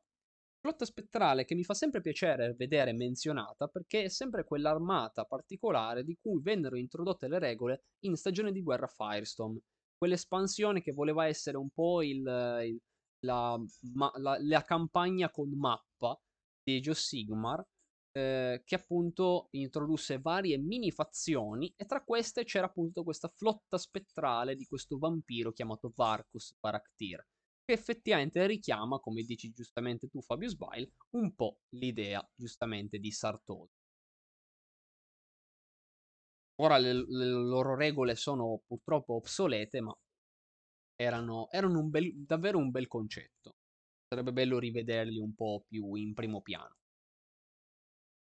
Anche solo narrativamente intendo, però ovviamente anche regolisticamente sarebbe un, un ulteriore passo in più. I vampiri sono spesso scortati non solo dalle orde di non morti, risve- orde di non morti risvegliati dai cimiteri sparsi tra i regni, ma anche da stuoli di attendenti, signori della guerra e lacchè. I White Kings, che vabbè, il re spettro, spoglie scheletriche di antichi monarchi, richiamano al proprio servizio guerrieri defrattol, scheletri, da campi di battaglia e tumuli di tempi passati, poiché la loro maestria tattica è rimasta intatta. Ah, no, poiché la loro maestria tattica è rimasta intatta, spesso ricoprono il ruolo di campioni dei Gravelords in prima linea, Sebbene i re spettro minori siano soggetti al controllo magico da parte dei vampiri, i più grandi tra costoro possiedono una volontà pari a quella dell'aristocrazia bevisangue di Nagash. Governano imperi immortali inviano i propri subalterni a trattare con nobili signori vampiri. I necromanti, invece, sono maghi della morte che ricoprono un ruolo meno glorioso, ma altrettanto cruciale. Certarsi di pe- preservare il macabro, macabro vigore degli eserciti non morti e resuscitarne i caduti. I vampiri più saggi fanno da mecenati a molti di questi stregoni, poiché ciò permette loro di concentrarsi sul massacrare i nemici e placare la propria sete. Giustamente i Re Spettro appunto hanno dei domini loro, quelli più potenti, quelli che inizialmente in Sigmar ci venivano descritti come i Death Rattle Empires, imperi scheletrici. E anche qui sarebbe bello vedere magari qualche racconto che ci mostri un po' di più questi, questi imperi, molto più radicati nel, nella non morte scheletrica più che vampirica. Gerarchia della morte. L'obiettivo ultimo di Nagash è creare una necrotopia di stasi immortale ed esserne il re signore supremo. Sotto al sommo necromante si trovano legioni di, le, le, legioni, immensi eserciti comandati dai luogotenenti mortarchi, tra cui ranghi della legione del sangue e della notte, si contano i vampiri delle dinastie Soulblight tra i cui ranghi della Legione del Sangue della Notte si contano i vampiri del Dio. Ok. Certi lignaggi afferiscono a una sola legione, mentre altri sono coinvolti in costante guerre civili, più o meno palese. Più o meno palesi. Per via di svariati vampiri intenti a tracciare nuovi percorsi per la propria stirpe. Le dinastie maggiori, tra cui Virkos, Castellai e Avengori, sono considerate tanto terribili quanto le, le legioni medesime, Pur disprezzate dal superbo Nagash finché i loro scopi non si allineeranno ai suoi, le grandi dinastie, proprio come le creature parassitiche che ne compongono le fila, aumentano di forza cibandosi dei loro simili. Non si fanno scrupoli a scatenare orde di non morti per soverchiare rivali minori e formare complesse alleanze, cui le matriarche e i patriarchi più potenti possiedono poteri paragonabili a quelli di un imperatore vivente. Infatti qua abbiamo appunto Nagash sommo necromante, Legione della Notte, Legione del Sangue, Dinastia Virkos, Dinastia Castellai e Dinastia Avengori.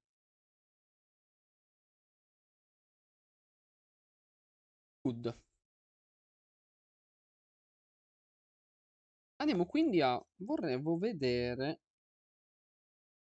se magari fosse più interessante andare a leggere pr- prima le dinastie eh, particolari, quelle nuove, diciamo.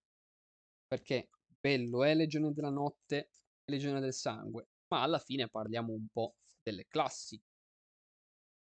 Quindi io andrei prima a leggere quelle nuove, vedere cosa hanno da offrirci come storia. Innanzitutto, ad offrirci hanno sicuramente una gran bella illustrazione davvero, davvero molto bella.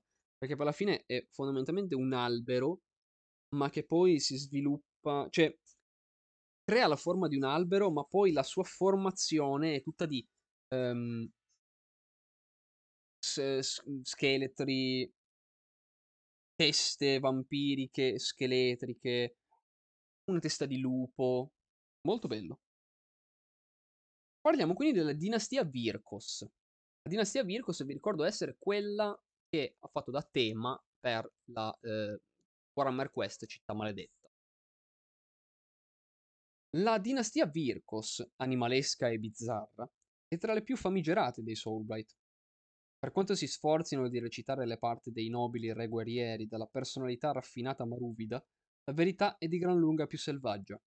Dietro pellicce spesse ed espressioni gelide, i Pircos sono po- poco più di bestie fameliche intenzionate a trasformare i regni nel proprio terreno di caccia. I Virkos nacquero nelle, nelle selve gelide e buie di Shaish. Qui, all'ombra di alti alberi, dalla corteccia cinerea e dalle foglie nere, il suolo è ricoperto da spesse coltri di neve e dai cadaveri assiderati di chi si avventura in questi tetri boschi. Nonostante il gelo che permea l'aria, Pochi di questi sventurati periscono per il freddo.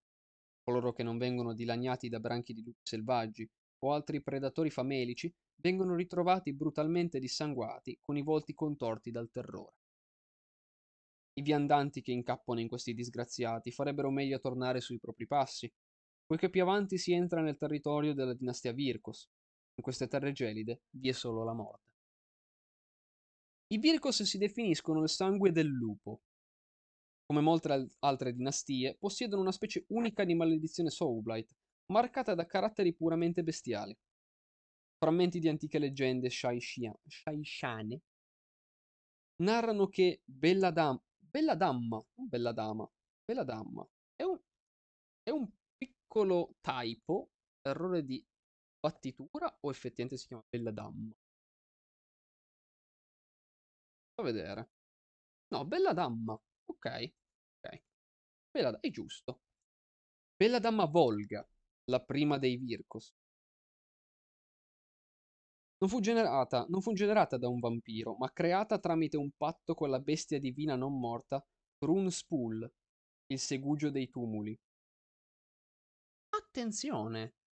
Interessante. Dopo averci detto che comunque la maggior parte, cioè, la maggior parte dei vampiri arriva anche nelle sue forme più strane, da Neferata e Manfred, ci introducono un concetto per cui altre forme di vampirismo siano potenzialmente, sono leggende, non è detto che siano vere, o magari hanno un po' di verità, magari questi vampiri sono stati creati da qualcun altro. Pico. Rune Spool, tra l'altro, mi pare che lo citassero brevemente in, in un White Dwarf, prima che uscisse questo Battletown, quindi era un po' un, un teaser, foreshadowing.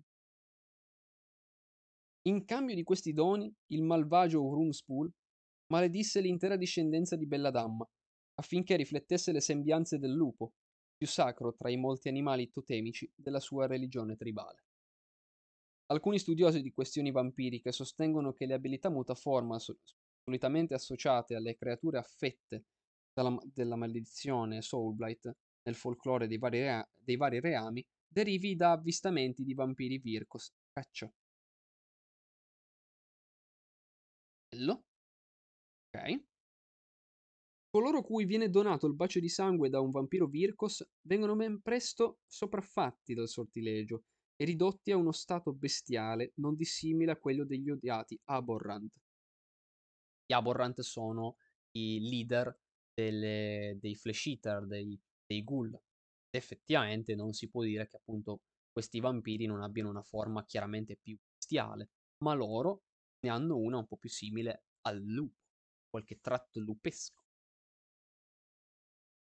I Virkos più anziani hanno imparato a dominare la belva interiore, ma non possono né vogliono sopprimerla, sopprimerla del tutto. Si dice che gli schivi antichi dei Virkos siano al contempo lupi e principi immortali, capaci di scatenare la propria vera natura in maniera mostruosa, tanto più tentano di nasconderla dietro a una facciata raffinata. I Virkos non sono bruti macellai, nonostante in battaglia sfruttino crudeli attacchi in branco e gioiscano del brivido della caccia. Si sforzano di mantenere un equilibrio tra identità umana e bestiale, attingendo a una o all'altra in base alle circostanze. Per quanto la loro natura nomade venga alimentata dal martellante impulso selvaggio di dare la caccia ai viventi, sono attirati dalla conquista quanto ogni altro vampiro. I Lord Virkos si sono impadroniti di territori in via permanente in diverse occasioni, la più famigerata delle quali è la rivendicazione di Ulfenkarn, città maledetta di Shaish. Questi vampiri risvegliano eserciti di morti e formano corti di luogotenenti e funzionari, molti dei quali recitano la parte della sofisticata aristocrazia Soulblight in maniera convincente. Tra costoro, i figli del lupo, tra virgolette, quindi pare essere proprio un titolo, mostrano una natura particolarmente selvaggia e bellicosa, non si deve tuttavia credere che la belva interiore sia del tutto sopita. I Irkos sono autentici orrori assetati di sangue, e la loro signoria lo dimostra in ogni frangente. Le sale sono popolate da sbavanti lupi zombie, i regni infestati da vampiri incapaci di dominare gli sconvolgimenti della... sconvolgimenti della propria mutazione.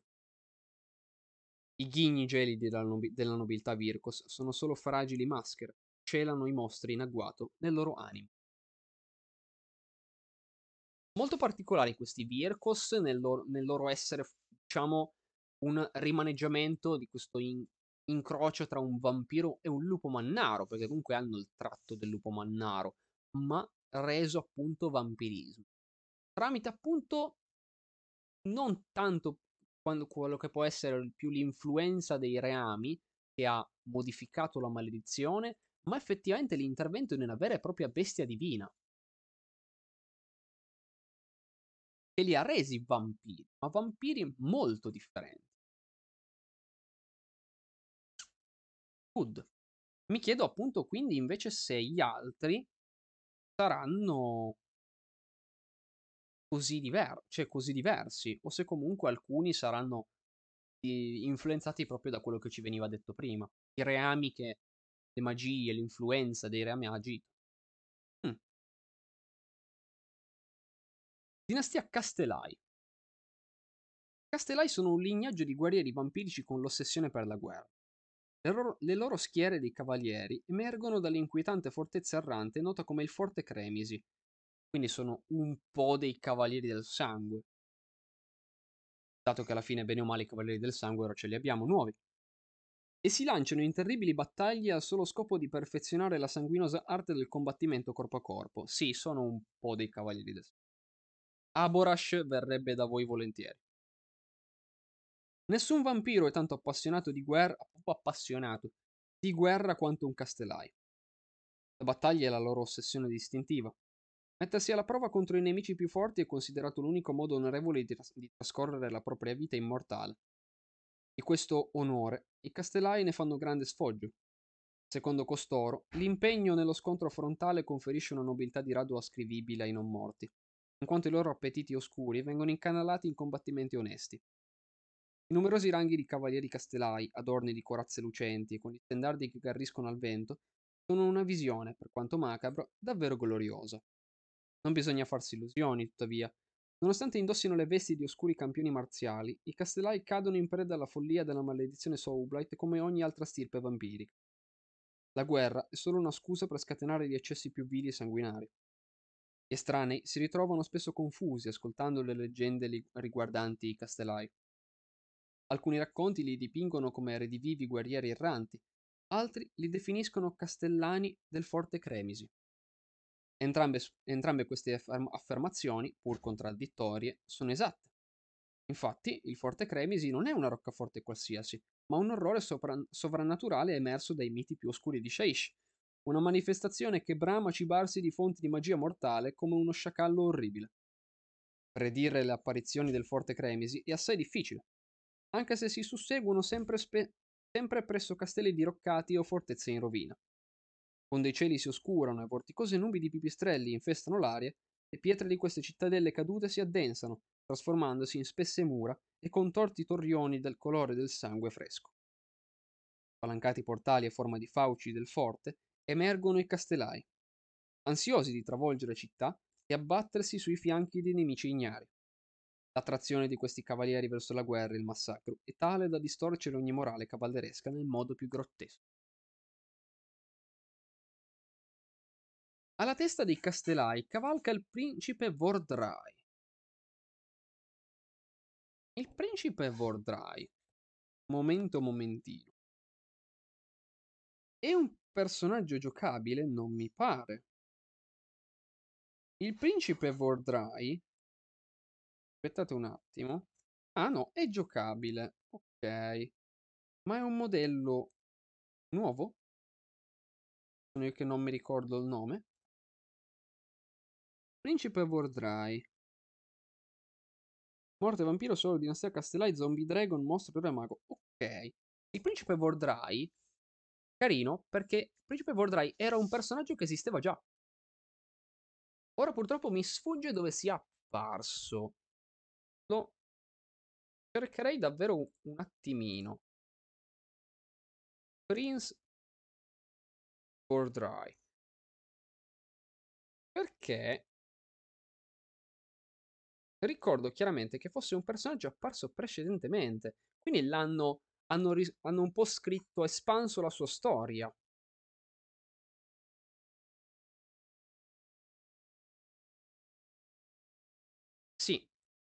Infatti già ad esempio nel Battletom Legioni di Nagash lui appariva già.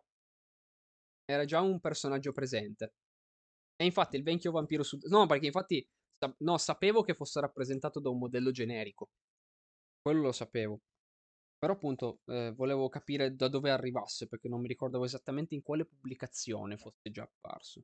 Quindi hanno praticamente espanso la sua storia proprio per farla, per integrarla nel, in questa nuova dinastia.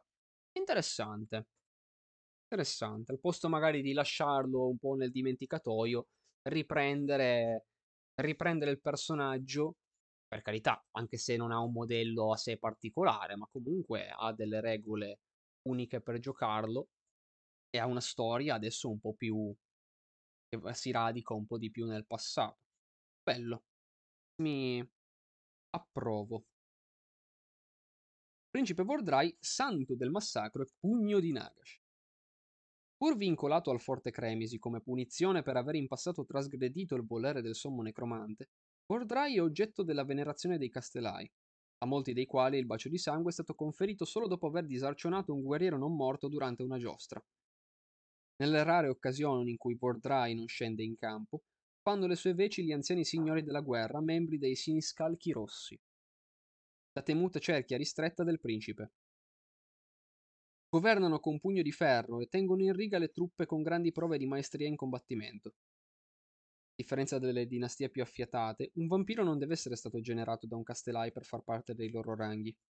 Chiunque giuri fedeltà a Vordrai e superi le strazianti or- ortalie imposte per, eh, può divenirne un membro.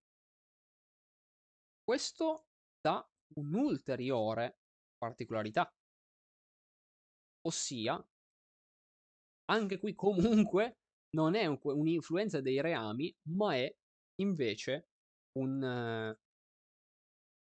eh, un farne parte per questione culturale. Hm. Gli Avengori sa- avranno effettivamente un'influenza dei reami o in realtà è più una cosa, questione per dirci ti do libertà hobbistica di modifica per fare un po' la tua versione vampirica perché appunto tanti sono diversi? Non lo so, però comunque tanti, tanti modi, tanti modi di concepire appunto il vampiro o perché fa parte di una certa dinastia, mi... sono modi che mi piacciono. Sì, sono molto belli, sono appunto un po' un rifacimento effettivamente dei Cavalieri del Sangue, però in salsa magari un po' diversa, un po' complicata. L'idea bene o male è quella. E dicevamo, questi vampiri di adozione portano con sé retaggi millenari di tradizioni belliche, raffinate in seguito nuovi frate- dai nuovi fratelli. I Castellai tengono molto ad ampliare la propria comprensione della guerra, e per loro non c'è modo migliore di trascorrere l'eternità che spingere quest'arte ai limiti più estremi. In occasioni veramente rare, un vampiro Castellai potrebbe persino risparmiare un degno avversario, in cambio di nuove tecniche o nozioni di combattimento che hanno catturato la sua attenzione. Questo è davvero molto figo. Davvero molto figo. Adesso vi dico cosa mi fa ricordare. Eh, a facilitare una gran varietà di stili di lotta non sono solo le variegate origini dei castellai, ma anche la condivisione di svariate convinzioni di culture militari differenti. Tra le sale contorte e le, le alcove oscure del forte Cremisi, alcuni culti delle, della guerra innalzano altari segreti a bellicose divinità della morte, tratte da numerose civiltà dei regni. Cordrai acconsente all'esistenza di queste sette, fin tanto che rimangono quiete, poiché il santo del massacro non è così stolto da attirare per la seconda volta le ire di Nagash, per quanto lo disprezzi. Gli eserciti castellai sono spesso composti da soli cavalieri, non solo per preservare l'immagine cavalleresca, ma anche per la necessità di spostarsi a ogni nuova alba.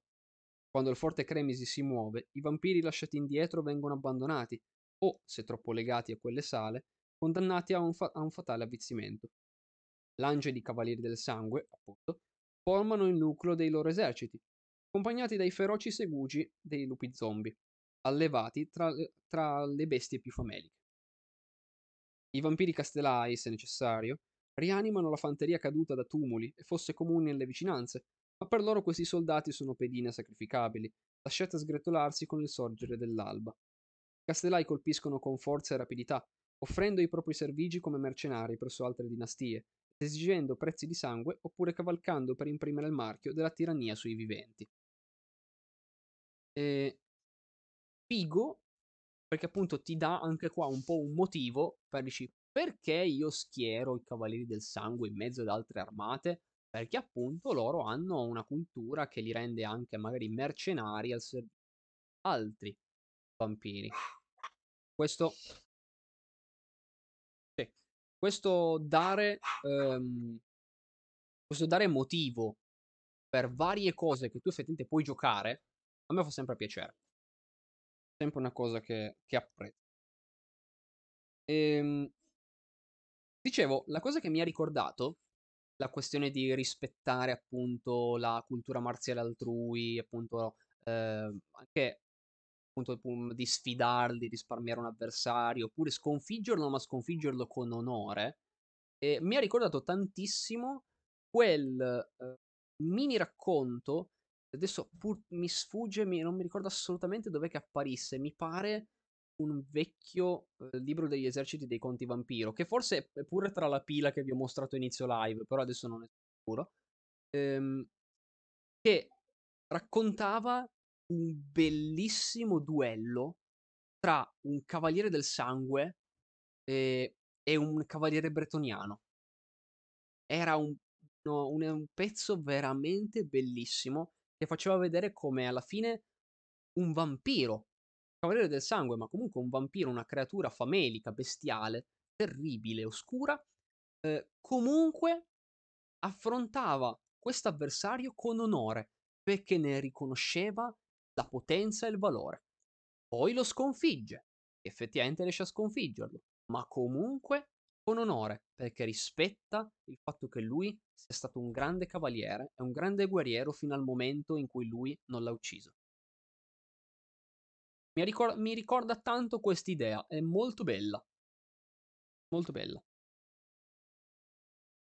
E infine arriviamo alla dinastia Avengori.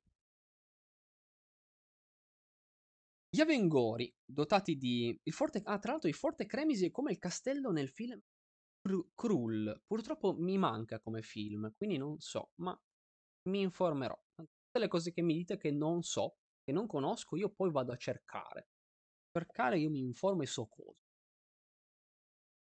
Gli Avengori, dotati di menti tanto distorte quanto di corpi deformi, sono un clan di mostri e incubi. Oh, vedi, lo dicono anche loro, vedi, sono terribili, sono nel senso, sono dei mostri. Gente che diceva, eh, ma sono strani, sono mostruosi. Sì, sì, lo dice il libro. La loro ferocia è famigerata persino nelle selvagge lande di Gur. Pochi nemici abbastanza coraggiosi da affrontarli vengono massacrati con violenza e consumati per alimentarne gli appetiti. Un film fantasy molto bello a parte il finale. Guarderò, guarderò segno. Prendo appunto. Posare gli occhi sulle schiere della dinastia Vengori significa rischiare di impazzire dal terrore. Questi vampiri nativi di Gur hanno da lungo tempo abbandonato ogni parvenza di umanità, anzi si sono arresi alla furia della belva interiore e hanno assorbito potenti energie letali, divenendo autentici terrori dell'oscurità. Accompagnati da stormi di Vargeist, urlanti e rigonfi cadaveri Varghest urlanti, i gonfi cadaveri mostruosi che planano da cieli bui per fare a pezzi i nemici, questi Gravelords deformi scatenano i propri impulsi naturali cibandosi di sangue rappreso, seminando devastazione ovunque i loro capricci li conducano. A differenza dei Virkos, gli Avengori non fanno alcun sforzo di celare le proprie sembianze mostruose. Molti di loro non sono né generali né cavalieri né tantomeno intellettuali, ma abomini famelici convinti che l'unica via sia quella di abbandonarsi alla bestia. Persino le loro dimore, situate nelle profondità del deserto Saskatranu, sono, difese, sono diverse da qualsiasi altro possedimento vampirico. Sotto alle sabbie ambrate si trovano vasti complessi di camere simili ad alveari, con fortezze aggrappate alle volte delle caverne come stalattiti. Nessuno sa chi plasmò in origine queste bizzarre strutture, ma gli Avengori le hanno rivendicate per sé già molto tempo fa. I ripugnanti re bestiali, noti come Avengorian Lords, signori vengoriani potremmo dire magari in italiano, si aggirano per i corridoi oscuri, mentre le grotte più grandi fungono da tane per draghi zombie e orrori chirotteri attirati dall'aura malsana degli Avengori. Quando la guerra chiama, queste fiere si fanno strada attraverso gli antichi tunnel serpeggianti guidati dai Vengorian, ansiosi di dimostrare il primato bestiale tra gli altri esseri minori. Per quanto simili, gli Avengori non appartengono alla stessa stirpe degli orrori di Ushoran. Anzi, un simile paragono per loro è un'offesa mortale, come numerosi viventi hanno scoperto a proprie spese. Di solito i signori delle dune sascatrane sono lucidi, talvolta addirittura sani di mente, e molti di loro sono persino coscienti del proprio aspetto raccapricciante.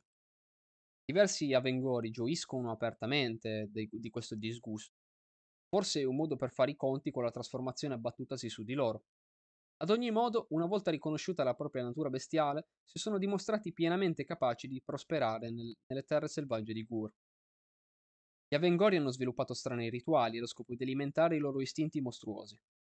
Nel Masranga, un vampiro ancora non trasformato, categoria detestata dagli Avengori, viene volontariamente incatenato e sospeso sopra una pozza di sangue bollente, allo scopo di attizzarne la sete di sangue e accelerarne la mutazione in Vargeist. Terribile! Durante il Korak Hor, invece, un vampiro deve trascorrere dieci giorni e dieci notti in meditazione solitaria davanti alle fauci del vuoto, un Realmgate all'interno del palazzo sospeso, quale vomita grandi ondate di energia d'ametista e si dice sia collegata Nagashiza. Dopo la decima notte vengono tolti i sigilli alla camera, in molti casi il vampiro viene polverizzato dall'intensità della magia necromantica, ma i pochi che hanno successo ascendono al rango di signore Vengorian, Vengorian Lord. Per quanto il resto dei vampiri guardi le tradizioni degli Avengori con perplessità e disprezzo, i signori di questa dinastia sono troppo folli per curarsene. Per loro, simili ordalie sono gesti sacri, e resistervi li condurrà alla comunione con la cosiddetta maledizione. Le armate degli Avengori non si meritano questo nome. Nonostante ci siano alcuni respettro, foglie di fieri capinomadi che un tempo vagavano per le sabbie sascatrane, onorati di condurre in battaglia. Aspetta un attimo, sto cercando di capire le subordinate di queste frasi.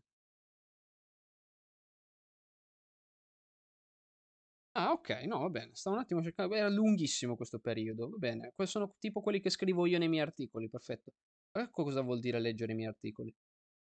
Nonostante ci siano alcuni respettro, spogli di fieri capi nomadi che un tempo vagavano per le sabbie sascatrane, onorati di condurre in battaglie orde di Defratros nell'ombra degli Avengori, i loro eserciti somigliano più a branchi di rigonfi predatori vampirici accompagnati da imponenti bestie funeree.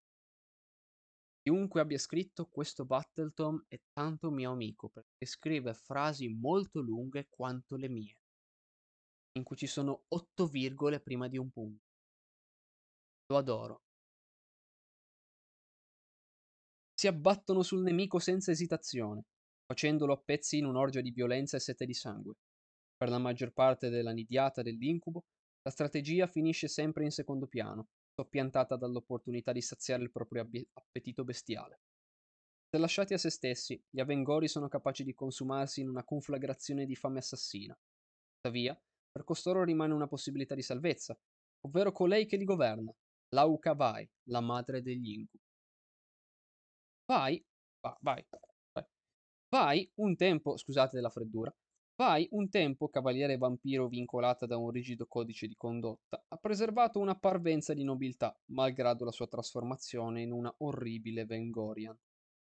Ritiene che cibarsi del sangue di mortali indifesi sia disonorevole per un vero guerriero Soulblight, quindi conduce i propri discepoli verso le grandi bestie di Gur e altre prede degne. Nonostante alcuni Avengori sfuggano alla sua presa, hanno trovato le furiose schiere del caos e della distruzione su cui sfogare la propria rabbia animalesca. Molto bello. Molto bello. Ehm Vedremo se magari martedì martedì magari potremmo leggere qualcos'altro in più di questi magari qualche cenno, magari dei personaggi coinvolti in questo però molto bello. E questi Avengori sono molto interessanti perché effettivamente qua abbiamo appunto una una dinastia che è stata diciamo un po' comunque influenzata dall'ambiente tanto bestiale di Gur, nel senso loro sì, si l'abbandonano alla forma bestiale, ma allo stesso tempo è ancora più accentuata comunque, chiaramente dall'influenza del reame in cui vivono. È il reame delle bestie. E, e quindi hanno queste forme particolarmente distorte, perché alla fine se, se avete visto i modelli, vedete come la loro forma bestiale appunto è, è tutta un'enorme bestia, ma poi quasi cent- centauroide, ma poi sul quasi essere il busto, questa bestia parte la, la forma invece più, eh, più umanoide, ma sono comunque delle bestie terribili e possenti. Ehm, interessante appunto la loro cultura, perché appunto hanno eh, strani rituali, eh, modi appunto di raggiungere i loro, i loro ranghi, eh, di, diciamo, di no, ranghi nobiliari eh, in maniera diversa. E hanno appunto anche addirittura un leader che dà, diciamo, spazio a eh, sfogo di, di, nutrimento legato non necessariamente a eh, andare magari al, a prendere il povero ignaro nel vicoletto della città, ma appunto a sfogarsi, dato che sono appunto dei mostri, tanti di loro sono dei mostri, andrà a sfogarsi con appunto grandi bestie che popolano territori selvaggi di Gur. Molto, molto belli, sono effettivamente tutte dinastie molto particolareggiate, molto belle, mi, mi piace, e mi piace eh, come io mi interrogavo proprio il come effettivamente esplorano questa parte bestiale, queste varie culture. Molto bello. Molto bello. Spero che riceva un ulteriore approfondimento perché io ho già visto che è appena uscito un intero romanzo subito scritto da, da Devin Annandale, sì, ricordo bene, eh, legato appunto proprio a questa dinastia Vengori che ha sulla copertina Laucavai, quindi credo che sarà ovviamente tra i protagonisti. Ehm, quando riuscirò, perché non so quando riuscirò, sarei molto curioso di leggerlo, perché vorrei vedere un ulteriore approfondimento su questi su quelli che sono effettivamente i vampiri dalla forma più strana, nell'abbandonarsi totalmente alla propria forma di bestia. Molto bello. Sono, sono contento e bello effettivamente. La versione italiana non so che cos'abbia in più la versione, la versione inglese? Controllerei per pura curiosità in questi ultimi minuti. Che cos'abbia? Magari qualche sezione di ehm, cronologia, magari? Immagino. Abbiamo un indice sul sito? Sì, abbiamo un indice. Cosa abbiamo? Ah, ci parla un po' effettivamente dei vari personaggi. Ok. Ok, li approfondisce un po' di più. Per carità, ovvio che, magari, ovvio che se non avessimo sempre i Battleton completi, non tagliati di un po' di materiale, ovvio che preferirei.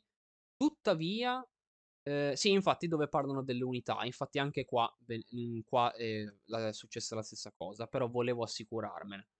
Ehm, però comunque Ehm, quello che effettivamente ti dicono nella versione italiana comunque è buona, esaustiva, tu effettivamente leggendo questo Battletom riesci assolutamente a capire chi stai giocando, qual è la cultura dei tuoi della tua armata, te la introducono, te la introducono anche comunque proprio facendo partendo proprio da che cos'è il vampirismo e man mano facendoti capire cos'è il vampirismo più classico e come effettivamente può invece mutarsi verso altre forme in vari modi, appunto, perché non dici non è solo il ah, loro sono mutati, sono mutati così. Cioè hanno varie varie origini, molto davvero molto variegato. E spero che nella narrativa venga poi anche dato spazio magari anche qualche altro vampiro molto particolare, chissà.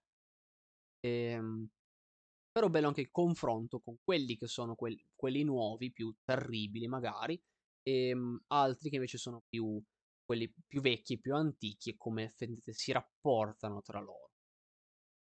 Bello, mi è piaciuto, mi è piaciuto, mi soddisfatto dell'acquisto, quindi non diciamo sicuramente più soddisfatto l'ultima volta che avevo letto qualcosa del genere era ai tempi del Codex Necron di non edizione Ecco, in quel caso io non ero particolarmente rimasto soddisfatto dall'acquisto.